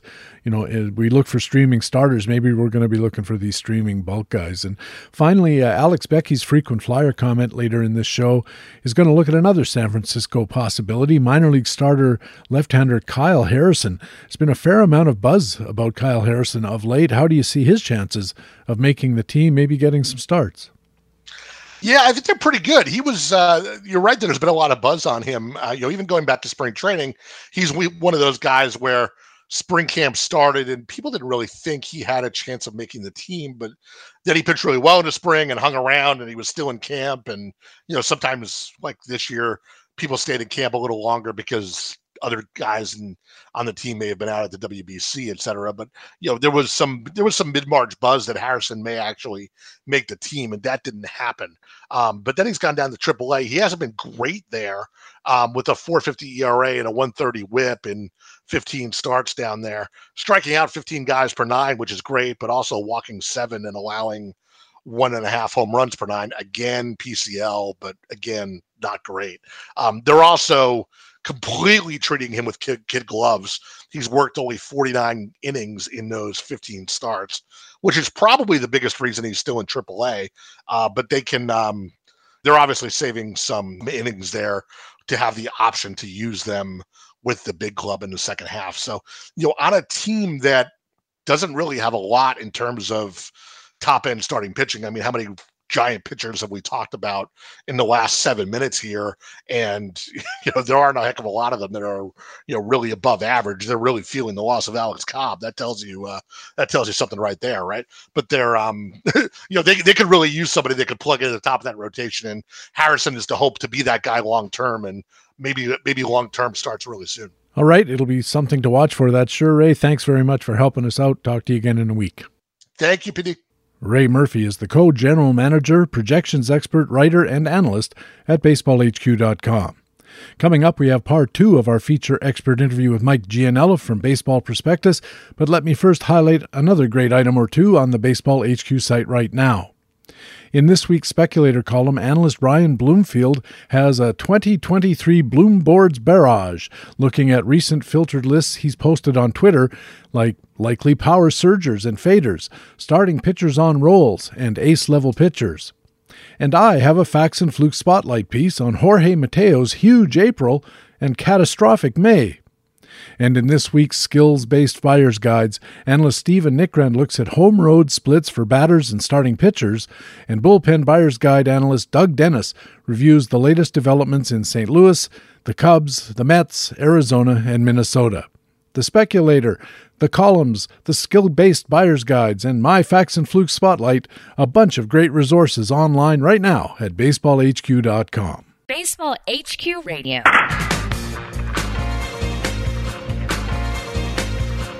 And welcome back to Baseball HQ Radio. I'm Patrick Davitt. Time now for part two of our feature expert interview with Mike Gianella from Baseball Prospectus. Mike, welcome back to part two. Thanks for having me back. A couple of weeks back uh, at Baseball Prospectus, you did your two month saves landscape review. Why the two month mark for this? Uh, there are a couple reasons. Uh, one of those was a comparison piece to last year when I, I did the same analysis. So I just wanted to, to have the same vantage point. Um, also, see if the precept in last year's article held that there isn't really a lot of saves turnover in the first two months. Uh, we talk a lot about saves and about FAABing closers, but I, I wanted to see if it was true that uh, saves, particularly in, in April May, are kind of hard to come by via free agency. You said at the outset of the article that conventional wisdom is that closers are terrible investments and that we should either avoid them completely by dumping saves, by throwing darts late in the draft, or by acquiring them through FAAB or trading because it doesn't matter. Then you say the conventional wisdom is just wrong. Why is it wrong? Well, closers are bad investments relative to players at their ADPs. So, for example, if, if you take a closer in the third round. If you take an elite closer like Emmanuel Clase, he's going to return less raw fantasy value than a hitter or a starting pitcher you take in the third round. However, relative to other closers, the top 10 or 15 are great investments to, compared to the ones you take in the second half of the draft. So, because saves are harder to find in deeper leagues, and particularly in season, and because clogging up reserve slots during the draft with would be closers, you know, hurts you a little bit there, I think that's where the mis- misperception is. People think, oh, closers are bad investments. Like, well, it's it's kind of true in terms of how they might do compared to other non-closers. But if you need those saves, particularly in a league like you know NFBC, where where there's an overall component, um, then you almost have to kind of bite the bullet and take that closer early, as opposed to you know rolling the dice late. When you looked at those secondary guys, the kind of taken between the 12th round all the way down to the reserves, or even grabbing saves out of the free agent pool I suspect that that's not as productive as people think, but what did you find? What I found this year, and it was pretty consistent with last season, um, six of the 15 bottom relievers, and these are relievers projected to be closers preseason. Um, they they they're six of the 15 lead led their team in saves the time in the article. That's 40 percent. So so that means that more than half the relievers taken late don't lead their their teams in saves. So they might have a few or, or a couple, but yes, if you wait past that point in the draft, you're you're kind of just you're kind of just rolling the dice and taking a chance. Like it, it's nice to get a Carlos Estevez, and I have him in a couple of leagues, but that's not the the typical outcome. He, he's an outlier. Um, and then free saves, particularly in the early going up until about this point of the season, like mid June, are really difficult to find. There have been three pitchers like that: Pierce Johnson, uh, Will Smith, the Rangers, Will Smith, obviously, um, and Andrew Chafin, who, you know, since I wrote that article, doesn't have a save. Those are success stories. Like everybody else, what you're getting is like four or five saves, which is okay. But if you're making a big, big FAAB investment or, or waiver claim, that's not exactly what you're looking for. You wrote that the primary driver in most discussion of saves tactics and how to approach the category is that saves are unpredictable. You acknowledge that that idea is somewhat true, but not because the individual relievers are unreliable. So, what's the reason that saves are so unpredictable? It's team usage patterns. So, the, the way saves are, and I'm sure you remember this, I, I think I wrote this once in, in, in another article about saves last year, is that you used to draft a closer, you'd wait for him to lose his job, and then you'd pick up his replacement or pick up another closer, and you'd repeat that pattern and, you know, until the end. Uh, now, team usage patterns are very different. So I'm, I'm a Mets fan, and I've, I've seen this happen a lot where David Robertson, who's their, who's their best reliever, comes in in the eighth inning to face the heart of the order. Then Adam Ottavino comes in in the ninth and you know gets a save. Doesn't always work out that way. Sometimes the, the heart of the order comes up when Robertson get you know can get the save, but it's creating a situation where you know Robertson's getting maybe two thirds or seventy percent of the chances, and Ottavino's getting twenty five to thirty percent that is not uncommon. There, there's a few teams like the Angels with the Estevez and you know like Cleveland with with Clase where they're the closer. That that's how the manager uses them, but it, it's not typical anymore, and it's just something to expect at this point where it's like, okay, my my closer is going to get 25 to 30 saves, not because you know he's struggling or went through a rough patch, but because that's how the manager is, is using him. And I think some of his pitchers have kind of accepted this. There was a time when I think pitchers didn't want to do that, felt uncomfortable in the eighth. More and more of them feel like, well, wherever those outs are, I, I feel comfortable pitching. And I wonder if part of that might be that the arbitration process is getting more favorably inclined to high leverage roles rather than saves as a way to determine how much value a particular pitcher has.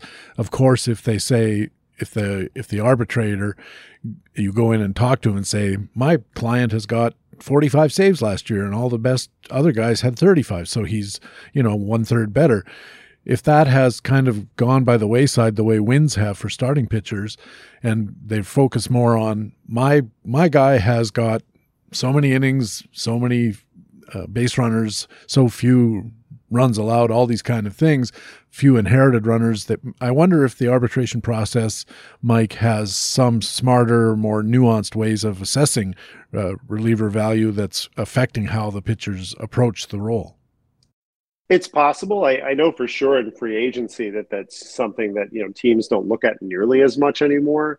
So so as a result, you know, a reliever probably feels like, well, you know, if I don't have all the saves, but if my other numbers are good and some of my secondary numbers below the surface are great, you know, then what winds up happening is, you know, you you wind up in a position where it, it, the reliever's like, well, I'm going to get paid if I perform.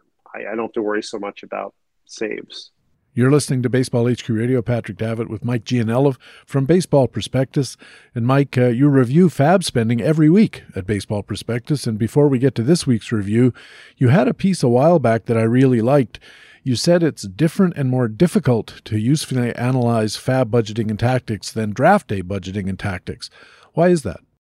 Well, you know, each week is different, and teams can spend differently in FAAB. Um, you know, just just as an example, in a league with a hundred dollar budget, if, if someone with the most FAAB has forty dollars, that that league is going to play out very differently than a league where three people, like like in LABR right now, are sitting on eighty or more.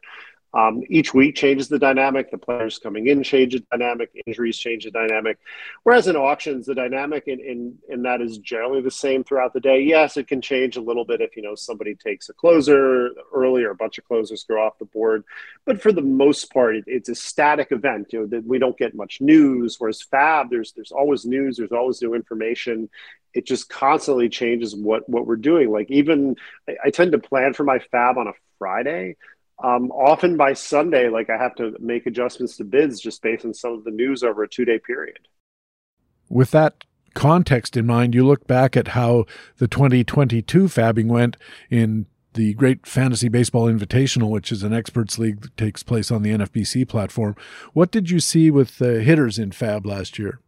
The, the best hitter acquisitions last year were generally uh, cheap. Uh, there also wasn't. There's an idea with FAAB that you it's better to spend your money early and you know get the players because you max out your stats.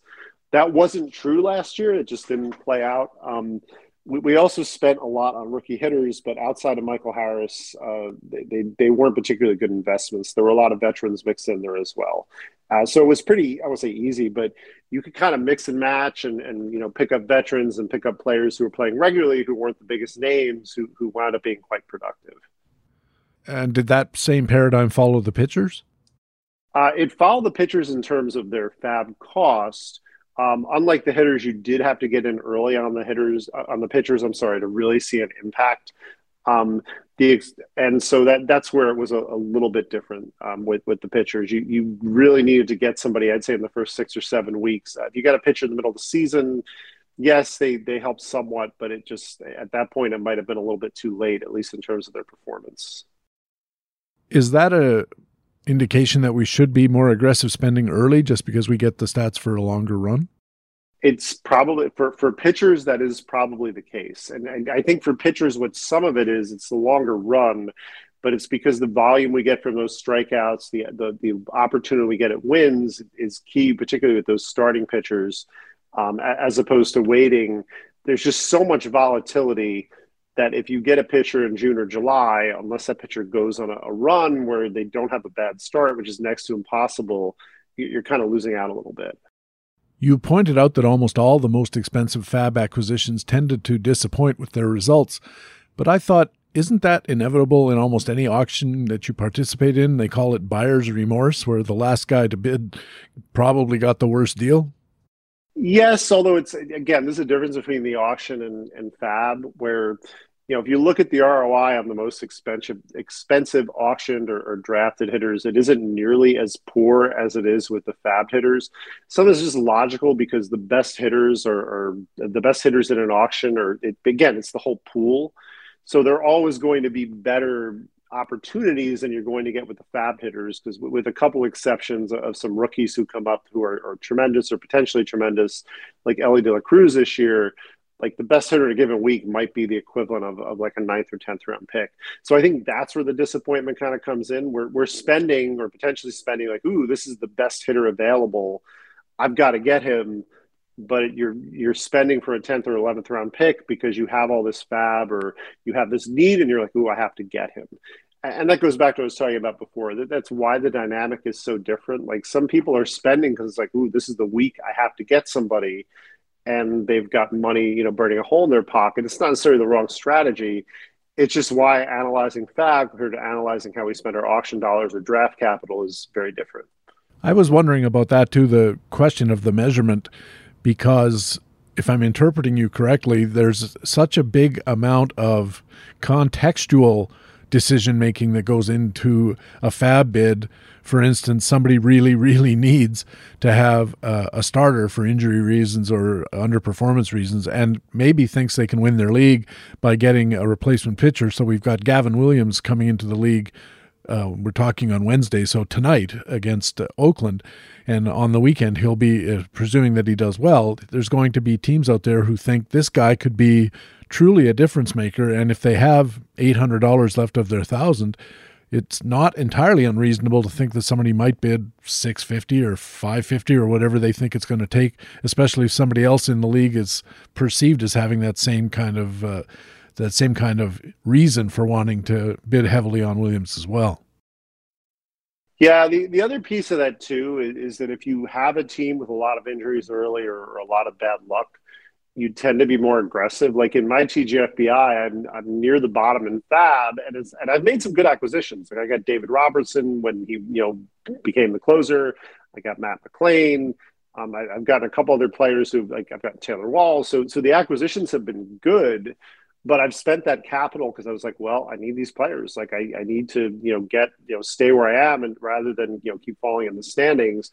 But it means I don't have the opportunity now. Whereas the teams that, that did well, you know, had the good fortune with injury, you know, had some players overperforming, they have the luxury to say, well, my, my team's doing really well.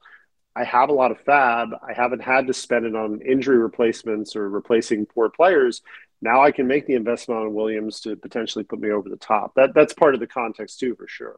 You also made the point that a fantasy owner who's debating whether to spend big on a rookie starter versus a potential closer should go with the closer, and that surprised me. How come you said that? Well, in terms of, of the failure or, or the downside, if you get a closer, you make a triple digit bid in the league with a thousand dollars, he doesn't do well, he doesn't get the saves, you kind of move on quickly. Um, if you take a risk on a starter who's mediocre and make a big bid, um, that starter can do a lot of damage before you say goodbye. So, so the closer is safer. This really goes down again to what we're just talking about in terms of risk. So, if you have more room in your risk profile or need to take the risk, that might not necessarily hold, and and then I'd go after the starter in that case. Well, as I mentioned, uh, the most recent article is your Week 12 FAAB review that came out Monday of this week.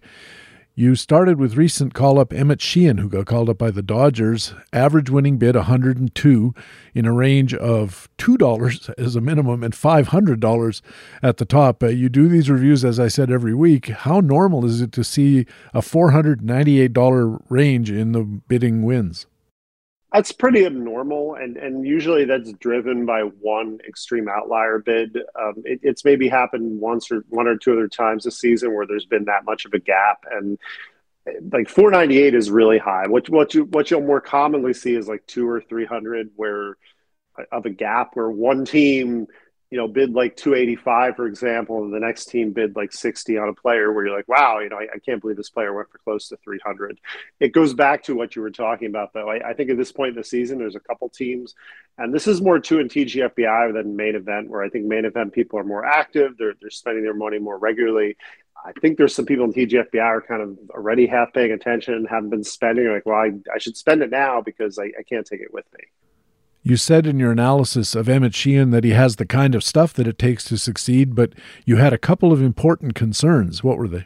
Well, um, the concerns with him, I, I, think my biggest concern, you know, 12, 12 outings in double A, and that's all of his experience in the high minors. Um, so, yeah, the raw stuff is, is potentially great. And, and long term, I like Sheehan, to be clear, as, as a dynasty or a keeper.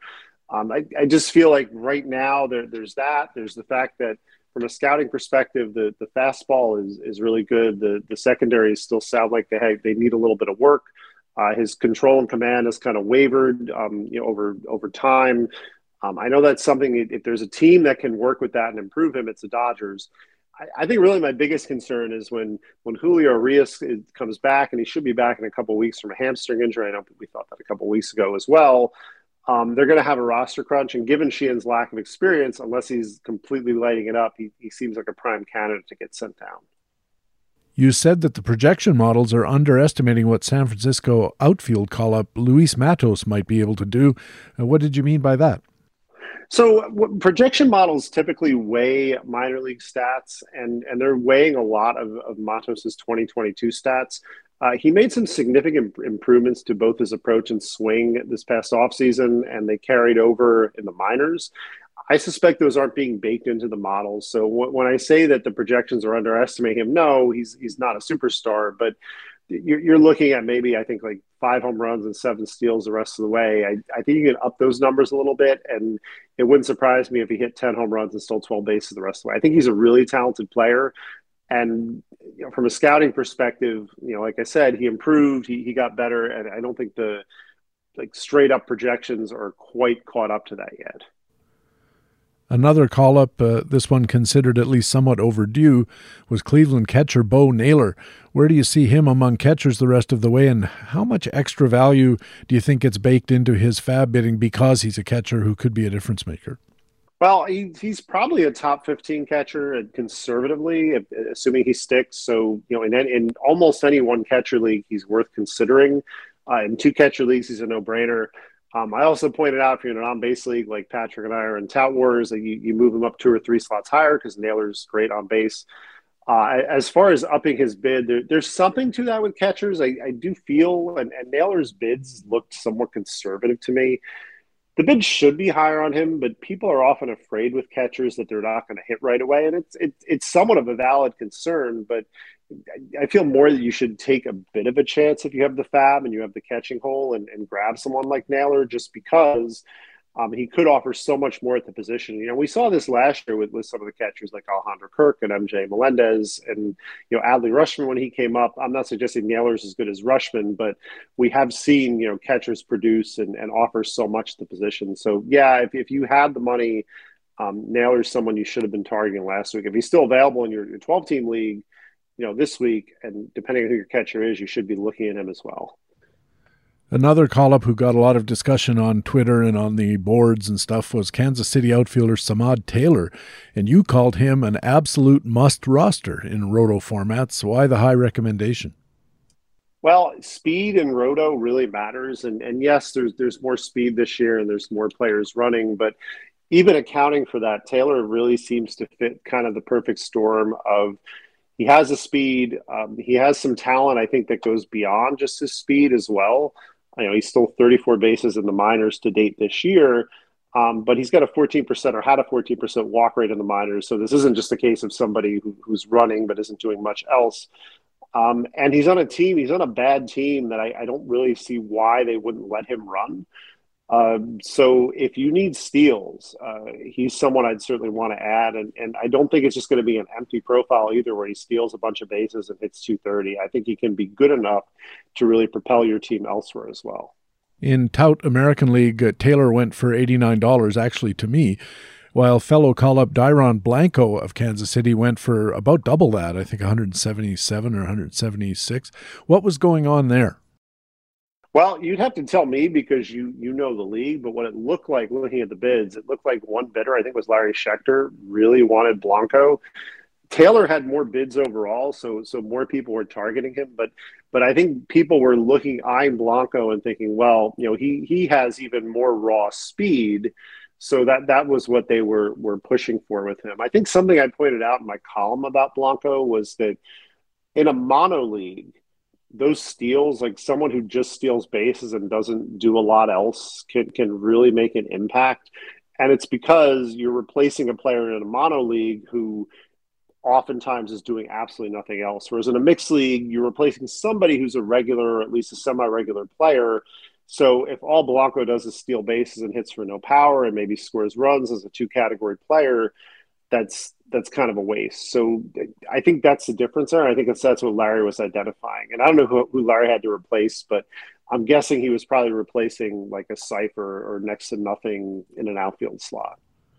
That was part of my consideration on Taylor because I was dropping uh, I can't even remember who, just a just a guy that was in my roster active but wasn't actually playing. So it's a pretty easy decision to make. But I looked at Blanco as well, and I thought the guy's close to thirty, I believe, and if Kansas City's serious about trying to see what they've got for the future, you don't start, generally speaking, with a 30 year old speed only guy. So I thought that Taylor would probably get the bulk of the opportunities, and so far that hasn't been the case. Yeah, I mean, I, I and it's a weird thing about Kansas City too. I, I don't know. I never really know what they're doing. Um, you know, as far as some of that goes, but but some of it too is a lot of their prospects are, are already up. So I don't necessarily know in the short term, at least, if Blanco is necessarily going to be blocked. I, I think there's an opportunity for some playing time for him. You're listening to Baseball HQ Radio. Patrick Davitt with Mike Gianella from Baseball Prospectus. And Mike, as you know, I always like to wrap up these discussions by looking at some boons and banes. And because we've been talking about FAAB with you and uh, also looking at the coming weekend's FAAB runs with some of our other guests, let's continue the tradition and start with your boons. These are players who look like they'll be good FAAB value on the weekend, uh, starting with a FAAB batter who could be a boon. Um, I know I'm not the first person to talk about him, uh, but Mike Tauchman on the Cubs uh, does a little bit of everything, has some power, has some speed, a great walk rate. He's going to score a lot of runs. Uh, batting average has been really good. He seems to be revitalized and, and, looks a lot like the hitter he looked like with the Yankees in 2019. Don't think he'll hit for that level of power, but just just a nice all around player and deep mixed and still available in quite a few places. So if you need an outfielder, Tauchman's a, a good target. How about a pitcher who could be good value, a boon for this weekend? Michael Lorenzen on on the Tigers. Uh, he's you just kind of look at him and he's been sneakily solid. Yes, he's a matchup play, uh, but he's somebody I wouldn't be afraid to use, particularly when he's facing a central opponent. Uh, the one thing about Lorenzen is if you're looking for wins, look elsewhere. But I, I really like Lorenzen as, as kind of a sneaky value play in deeper leagues. I do too. Uh, we were talking about Michael Lorenzen before we started recording, and I mentioned that I have him in my American League tout team as a streamer, and I've only been putting him out there against the weaker sisters in baseball, and so far he's got an ERA under three for me. I don't know what it is overall because I've t- I always take him out when he's up against the Atlantas and the Tampas and stuff like that. So yeah. he's a good streamer if nothing else. Uh, let's go to your Banes. These are players you think are going to be overbid this weekend. Uh, again, let's start with a batter who could be a Bane. Well, this one makes me kind of sad because obviously, as a player, I love him, and you might not like to hear this as a Canadian, but Joey Votto, uh, great player, Hall of you know career wise Hall of Famer without a doubt. Um, hit a home run in his first came back. I think there's going to be a lot of excitement about Votto in leagues where he's available. And I think a lot of people had dropped him or you know didn't have him, particularly in 12 team league mixed leagues. Um, he's going to be fine, but like when you look at Votto, he's had one year, you know, since 2018 with more than 15 home runs. Um, he's had one year, you know, since 2019 where he's hit over 267. I, I, think he's okay in deeper leagues, but I suspect in 12 team mixed leagues, he's not really somebody who's going to make all that much of an impact. But I can see people because the Reds are doing well, and they're going to look at the lineup and look at the context and, and put some big bids on him. I don't mind adding him. It's more a matter of don't don't put a, a, super big bid on Votto if, if you need a hitter. Like be a little more conservative, and if somebody else gets him, that's that's fine. One of the favorite things I knew about Joey Votto back in the day when he was an MVP level player was that I think he had two or three seasons in a row where he had no infield pop flies, not one in all of those plate appearances. And I noticed the last time I was looking, because uh, I was looking at him for this weekend, he's he's had a few this, the, over the last couple of years, and I think it's partly because as he got older, he sold out for power at the expense of his uh, on base percentage and batting average, and that means more strikeouts. That means more weak contact because you're swinging so hard at everything trying to hit it out. And I guess maybe somebody told him that was was his value was, but. I don't know about that. Uh, finally, Mike, who's a pitcher who could be a bane for this FAAB weekend? Well, I, I, again, someone I think based on recency bias and, and yet another good outing, people are going to pick up uh, Wade Miley of the Brewers. Um, he's a fine streamer, but and he's pitched. He's, his ERA looks good, but low strikeouts, just not going to offer a lot there. Yes, he's on a good team, but he's just somebody I wouldn't put a big bid on, and I, I suspect some people are going to just based on how he's performed year to date. And you know, just based on the need for pitching, he's someone I'd rather add a, as like a, a, really cheap bid and maybe put on reserve and, and just use in, in, certain occasions. Kind of similar to Votto. Nothing wrong with adding Wade Miley, but just just don't don't look at his raw numbers for this year and overbid. Mike Gianellas Boons, Mike Tauchman of the Cubs, Michael Lorenzen of Detroit. His Banes, Joey Votto of Cincinnati, and Wade Miley of Milwaukee. Gosh, Mike, uh, always fun to talk with you. Remind our listeners where they can keep up with your work. Well, I'm at Baseball Prospectus. Um, most of what I write is behind the paywall. I've got a, a, column once a week, which you alluded to, that that's just kind of a free form column. I, have got a FAAB column once a week. I'm on Twitter at Mike Gianella. It's all one word. Um, and then we do have the podcast you mentioned, Flags Fly Forever, that comes out every other week or so during the season, and you can catch that wherever you get podcasts, Apple or you know anywhere else you, you find those. And I can uh, vouch for the baseball prospectus material. The whole site is just fantastic. Of course, everybody knows that. And the podcast is a lot of fun. Sometimes it goes off on some tangents, but that makes it interesting to me because after a while, you just get tired of hearing about nothing but baseball. I loved the the episode that you guys had with the uh, with the cameos. I thought that was a lot of fun. Mike, uh, thanks again for doing this. It was a lot of fun. I hope we get to talk with you again later on in the year. Yeah, me too. Thanks for having me. Mike Gianella writes for Baseball Prospectus and co hosts the Flags Fly Forever podcast. Coming up, we have our Baseball HQ commentaries. The Frequent Flyer and My Extra Innings are on the way but first, one last reminder of some of the resources available to you when you subscribe to BaseballHQ.com, the best fantasy baseball website in the business. We have comprehensive coverage of the prospects who can make or break your fantasy season. There's the daily call ups report. This week, the Baseball HQ scouting team looks at recent call ups, including Cleveland right hander Gavin Williams, Boston left hander Brandon Walter, and White Sox utility man Zach Remillard. In the Eyes Have It podcast, scouting analysts Chris Blessing and Brent Hershey have some looks into the Florida State League, and back on the site, Chris has an article about his in person look at players in the High A Northwest League, including Colorado third baseman Sterling Thompson and outfielder Benny Montgomery, and Seattle first baseman Tyler Locklear. Comprehensive prospect coverage, another great resource at baseballhq.com. Well, I've mentioned a few of the resources on the site now at baseballhq.com, and really that's still just the tip of the iceberg of all the great content and tools you'll find at baseballhq.com all the time. We have player performance validation in facts and flukes, news updates in playing time today, and roster forecasting in playing time tomorrow buyer's guides for hitters, starters, and relievers. There's fantasy market analysis in the Market Pulse, long shot suggestions in the speculator column, team injury reports and player injury analysis, gaming strategy analysis for Roto, points leagues, NFBC, and alternative formats, and groundbreaking fantasy baseball research.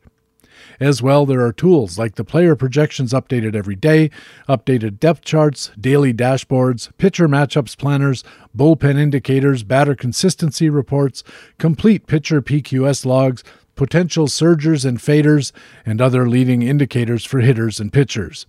Add it all up, expert content plus tools you can use to improve your teams and win your leagues. And they're why we call our site the best fantasy baseball website in the business. Baseball HQ Radio.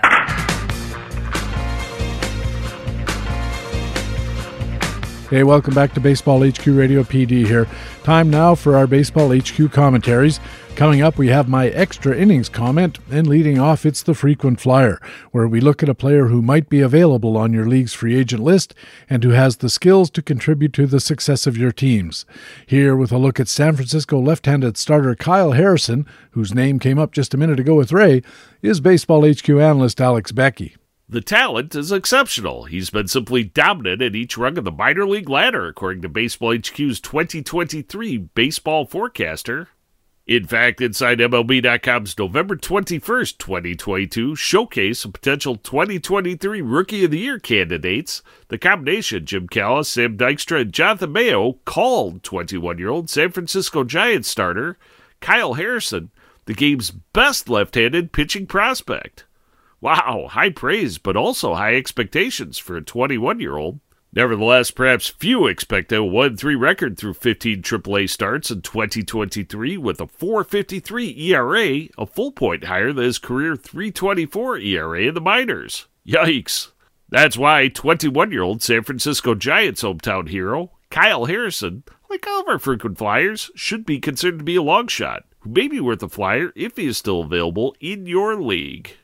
Worth noting, Harrison was drafted the third round, 85th overall in 2020, out of De La Salle High School in Concord, California. Yet, despite De La Salle's relatively close proximity, 26 miles, to San Francisco's Oracle Park, perhaps Kyle Harrison is closer now to that destination than ever before. The San Francisco Chronicle's John Shea recently, on June 10th, suggested that Kyle Harrison could save or at least rescue the Giants' rotation in 2023. Again, high expectations. Meanwhile, the Athletic's Andrew Baggarly asked on June 19th if top pitching prospect Kyle Harrison will grab a tube of Neosporin in the coming days, later concluding that Harrison's debut might not happen this week, but it's not far away. Make note of that comment. Media speculation, however, continued to build at a fevered pitch after Harrison was scratched from his June 20th start. Remember, Baseball HQ's 2023 baseball forecaster on page 233 postulated that Harrison could be ready for his major league debut by midseason. And Harrison's dominance rate of 14.86 strikeouts per game for 2023, which far exceeds Baseball HQ's elite pitcher benchmark of 9 strikeouts per game, seems to support this notion for Harrison's quick promotion. Remember, Baseball HQ's 2023 minor league baseball analyst on page 86 opined that Harrison has some of the best pure stuff in the minors, with all offerings at least solid average to double plus.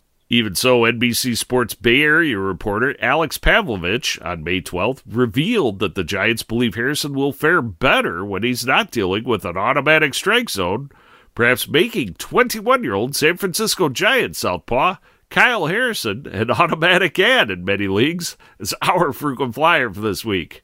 For Baseball HQ Radio, I'm Alex Beckey of BaseballHQ.com. Baseball HQ analyst Alex Beckey has his frequent flyer comment here on Baseball HQ Radio every week.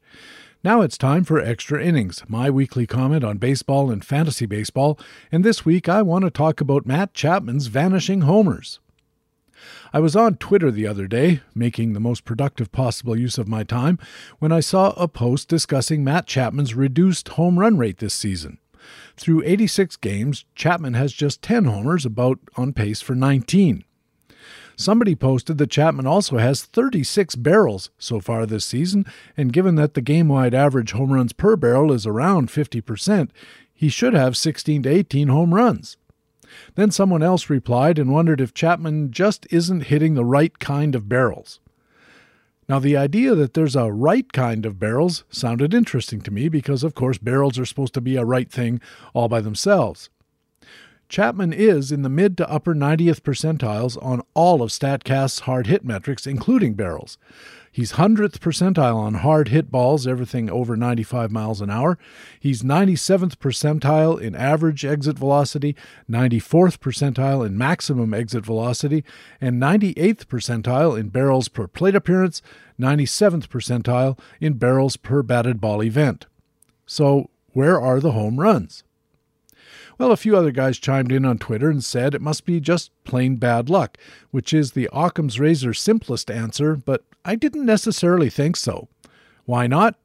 I watch a lot of Jays games because my wife and I are fans of the team, and I have a couple of the players here and there on my fantasy teams. I thought I had noticed that a lot of Chapman's home runs seemed to be going to right center field and to right field, and that a lot of the balls he was pulling were scorched line drives that gave him a lot of hits and a lot of doubles, but not so many home runs. Now, I know the plural of anecdote isn't data, so I looked into the story using the stats resources at Baseball HQ, Fangraphs, and Baseball Savant. Chapman's ground line drive flyball numbers are about the same as last year, and his soft medium hard splits also pretty similar, although he's had a four point increase in overall hard hit percentage this year over last and a corresponding decline in soft hit percentage. But more hard hit balls with the same number of fly balls? That should mean more home runs, no? No. Because what I learned was that my anecdotal observations were pretty much on the money. Chapman has indeed not been putting as many pulled barrels into the air. On his hard hit pulled balls last year, fully 35% were fly balls. By contrast, barely over one third as many of this year's pulled hard hit balls have been in the air. What's the payoff? Batting average and non pull production.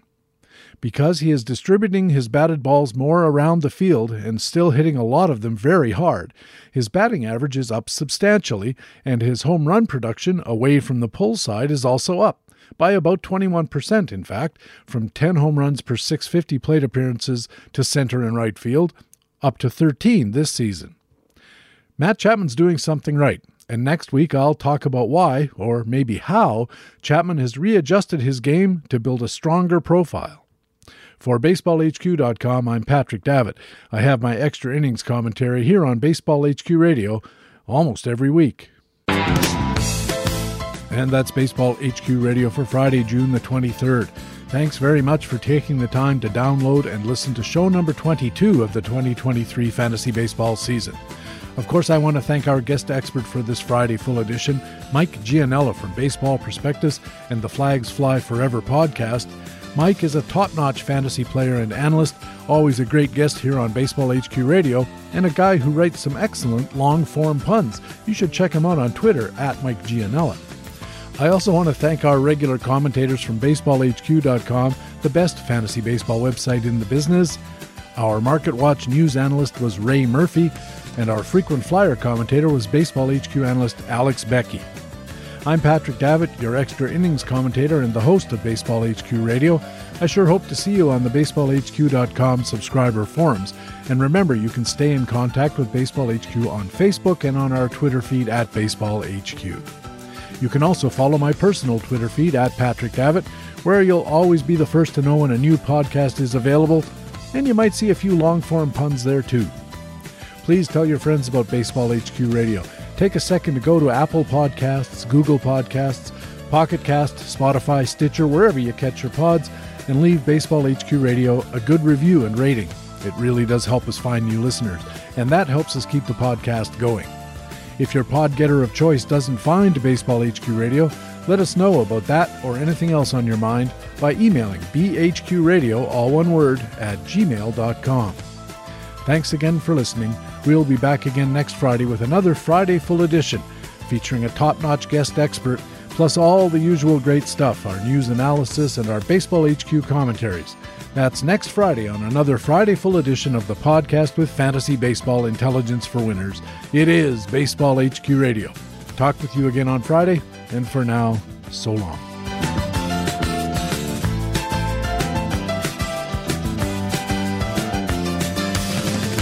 Baseball HQ Radio is a weekly free podcast available through iTunes and other podcast aggregators, or directly from baseballhq.com, where we have an archive of past shows as well. Just look for the HQ Radio microphone logo on the right side of the baseballhq.com homepage. Baseball HQ Radio is a production of the USA Today Sports Media Group.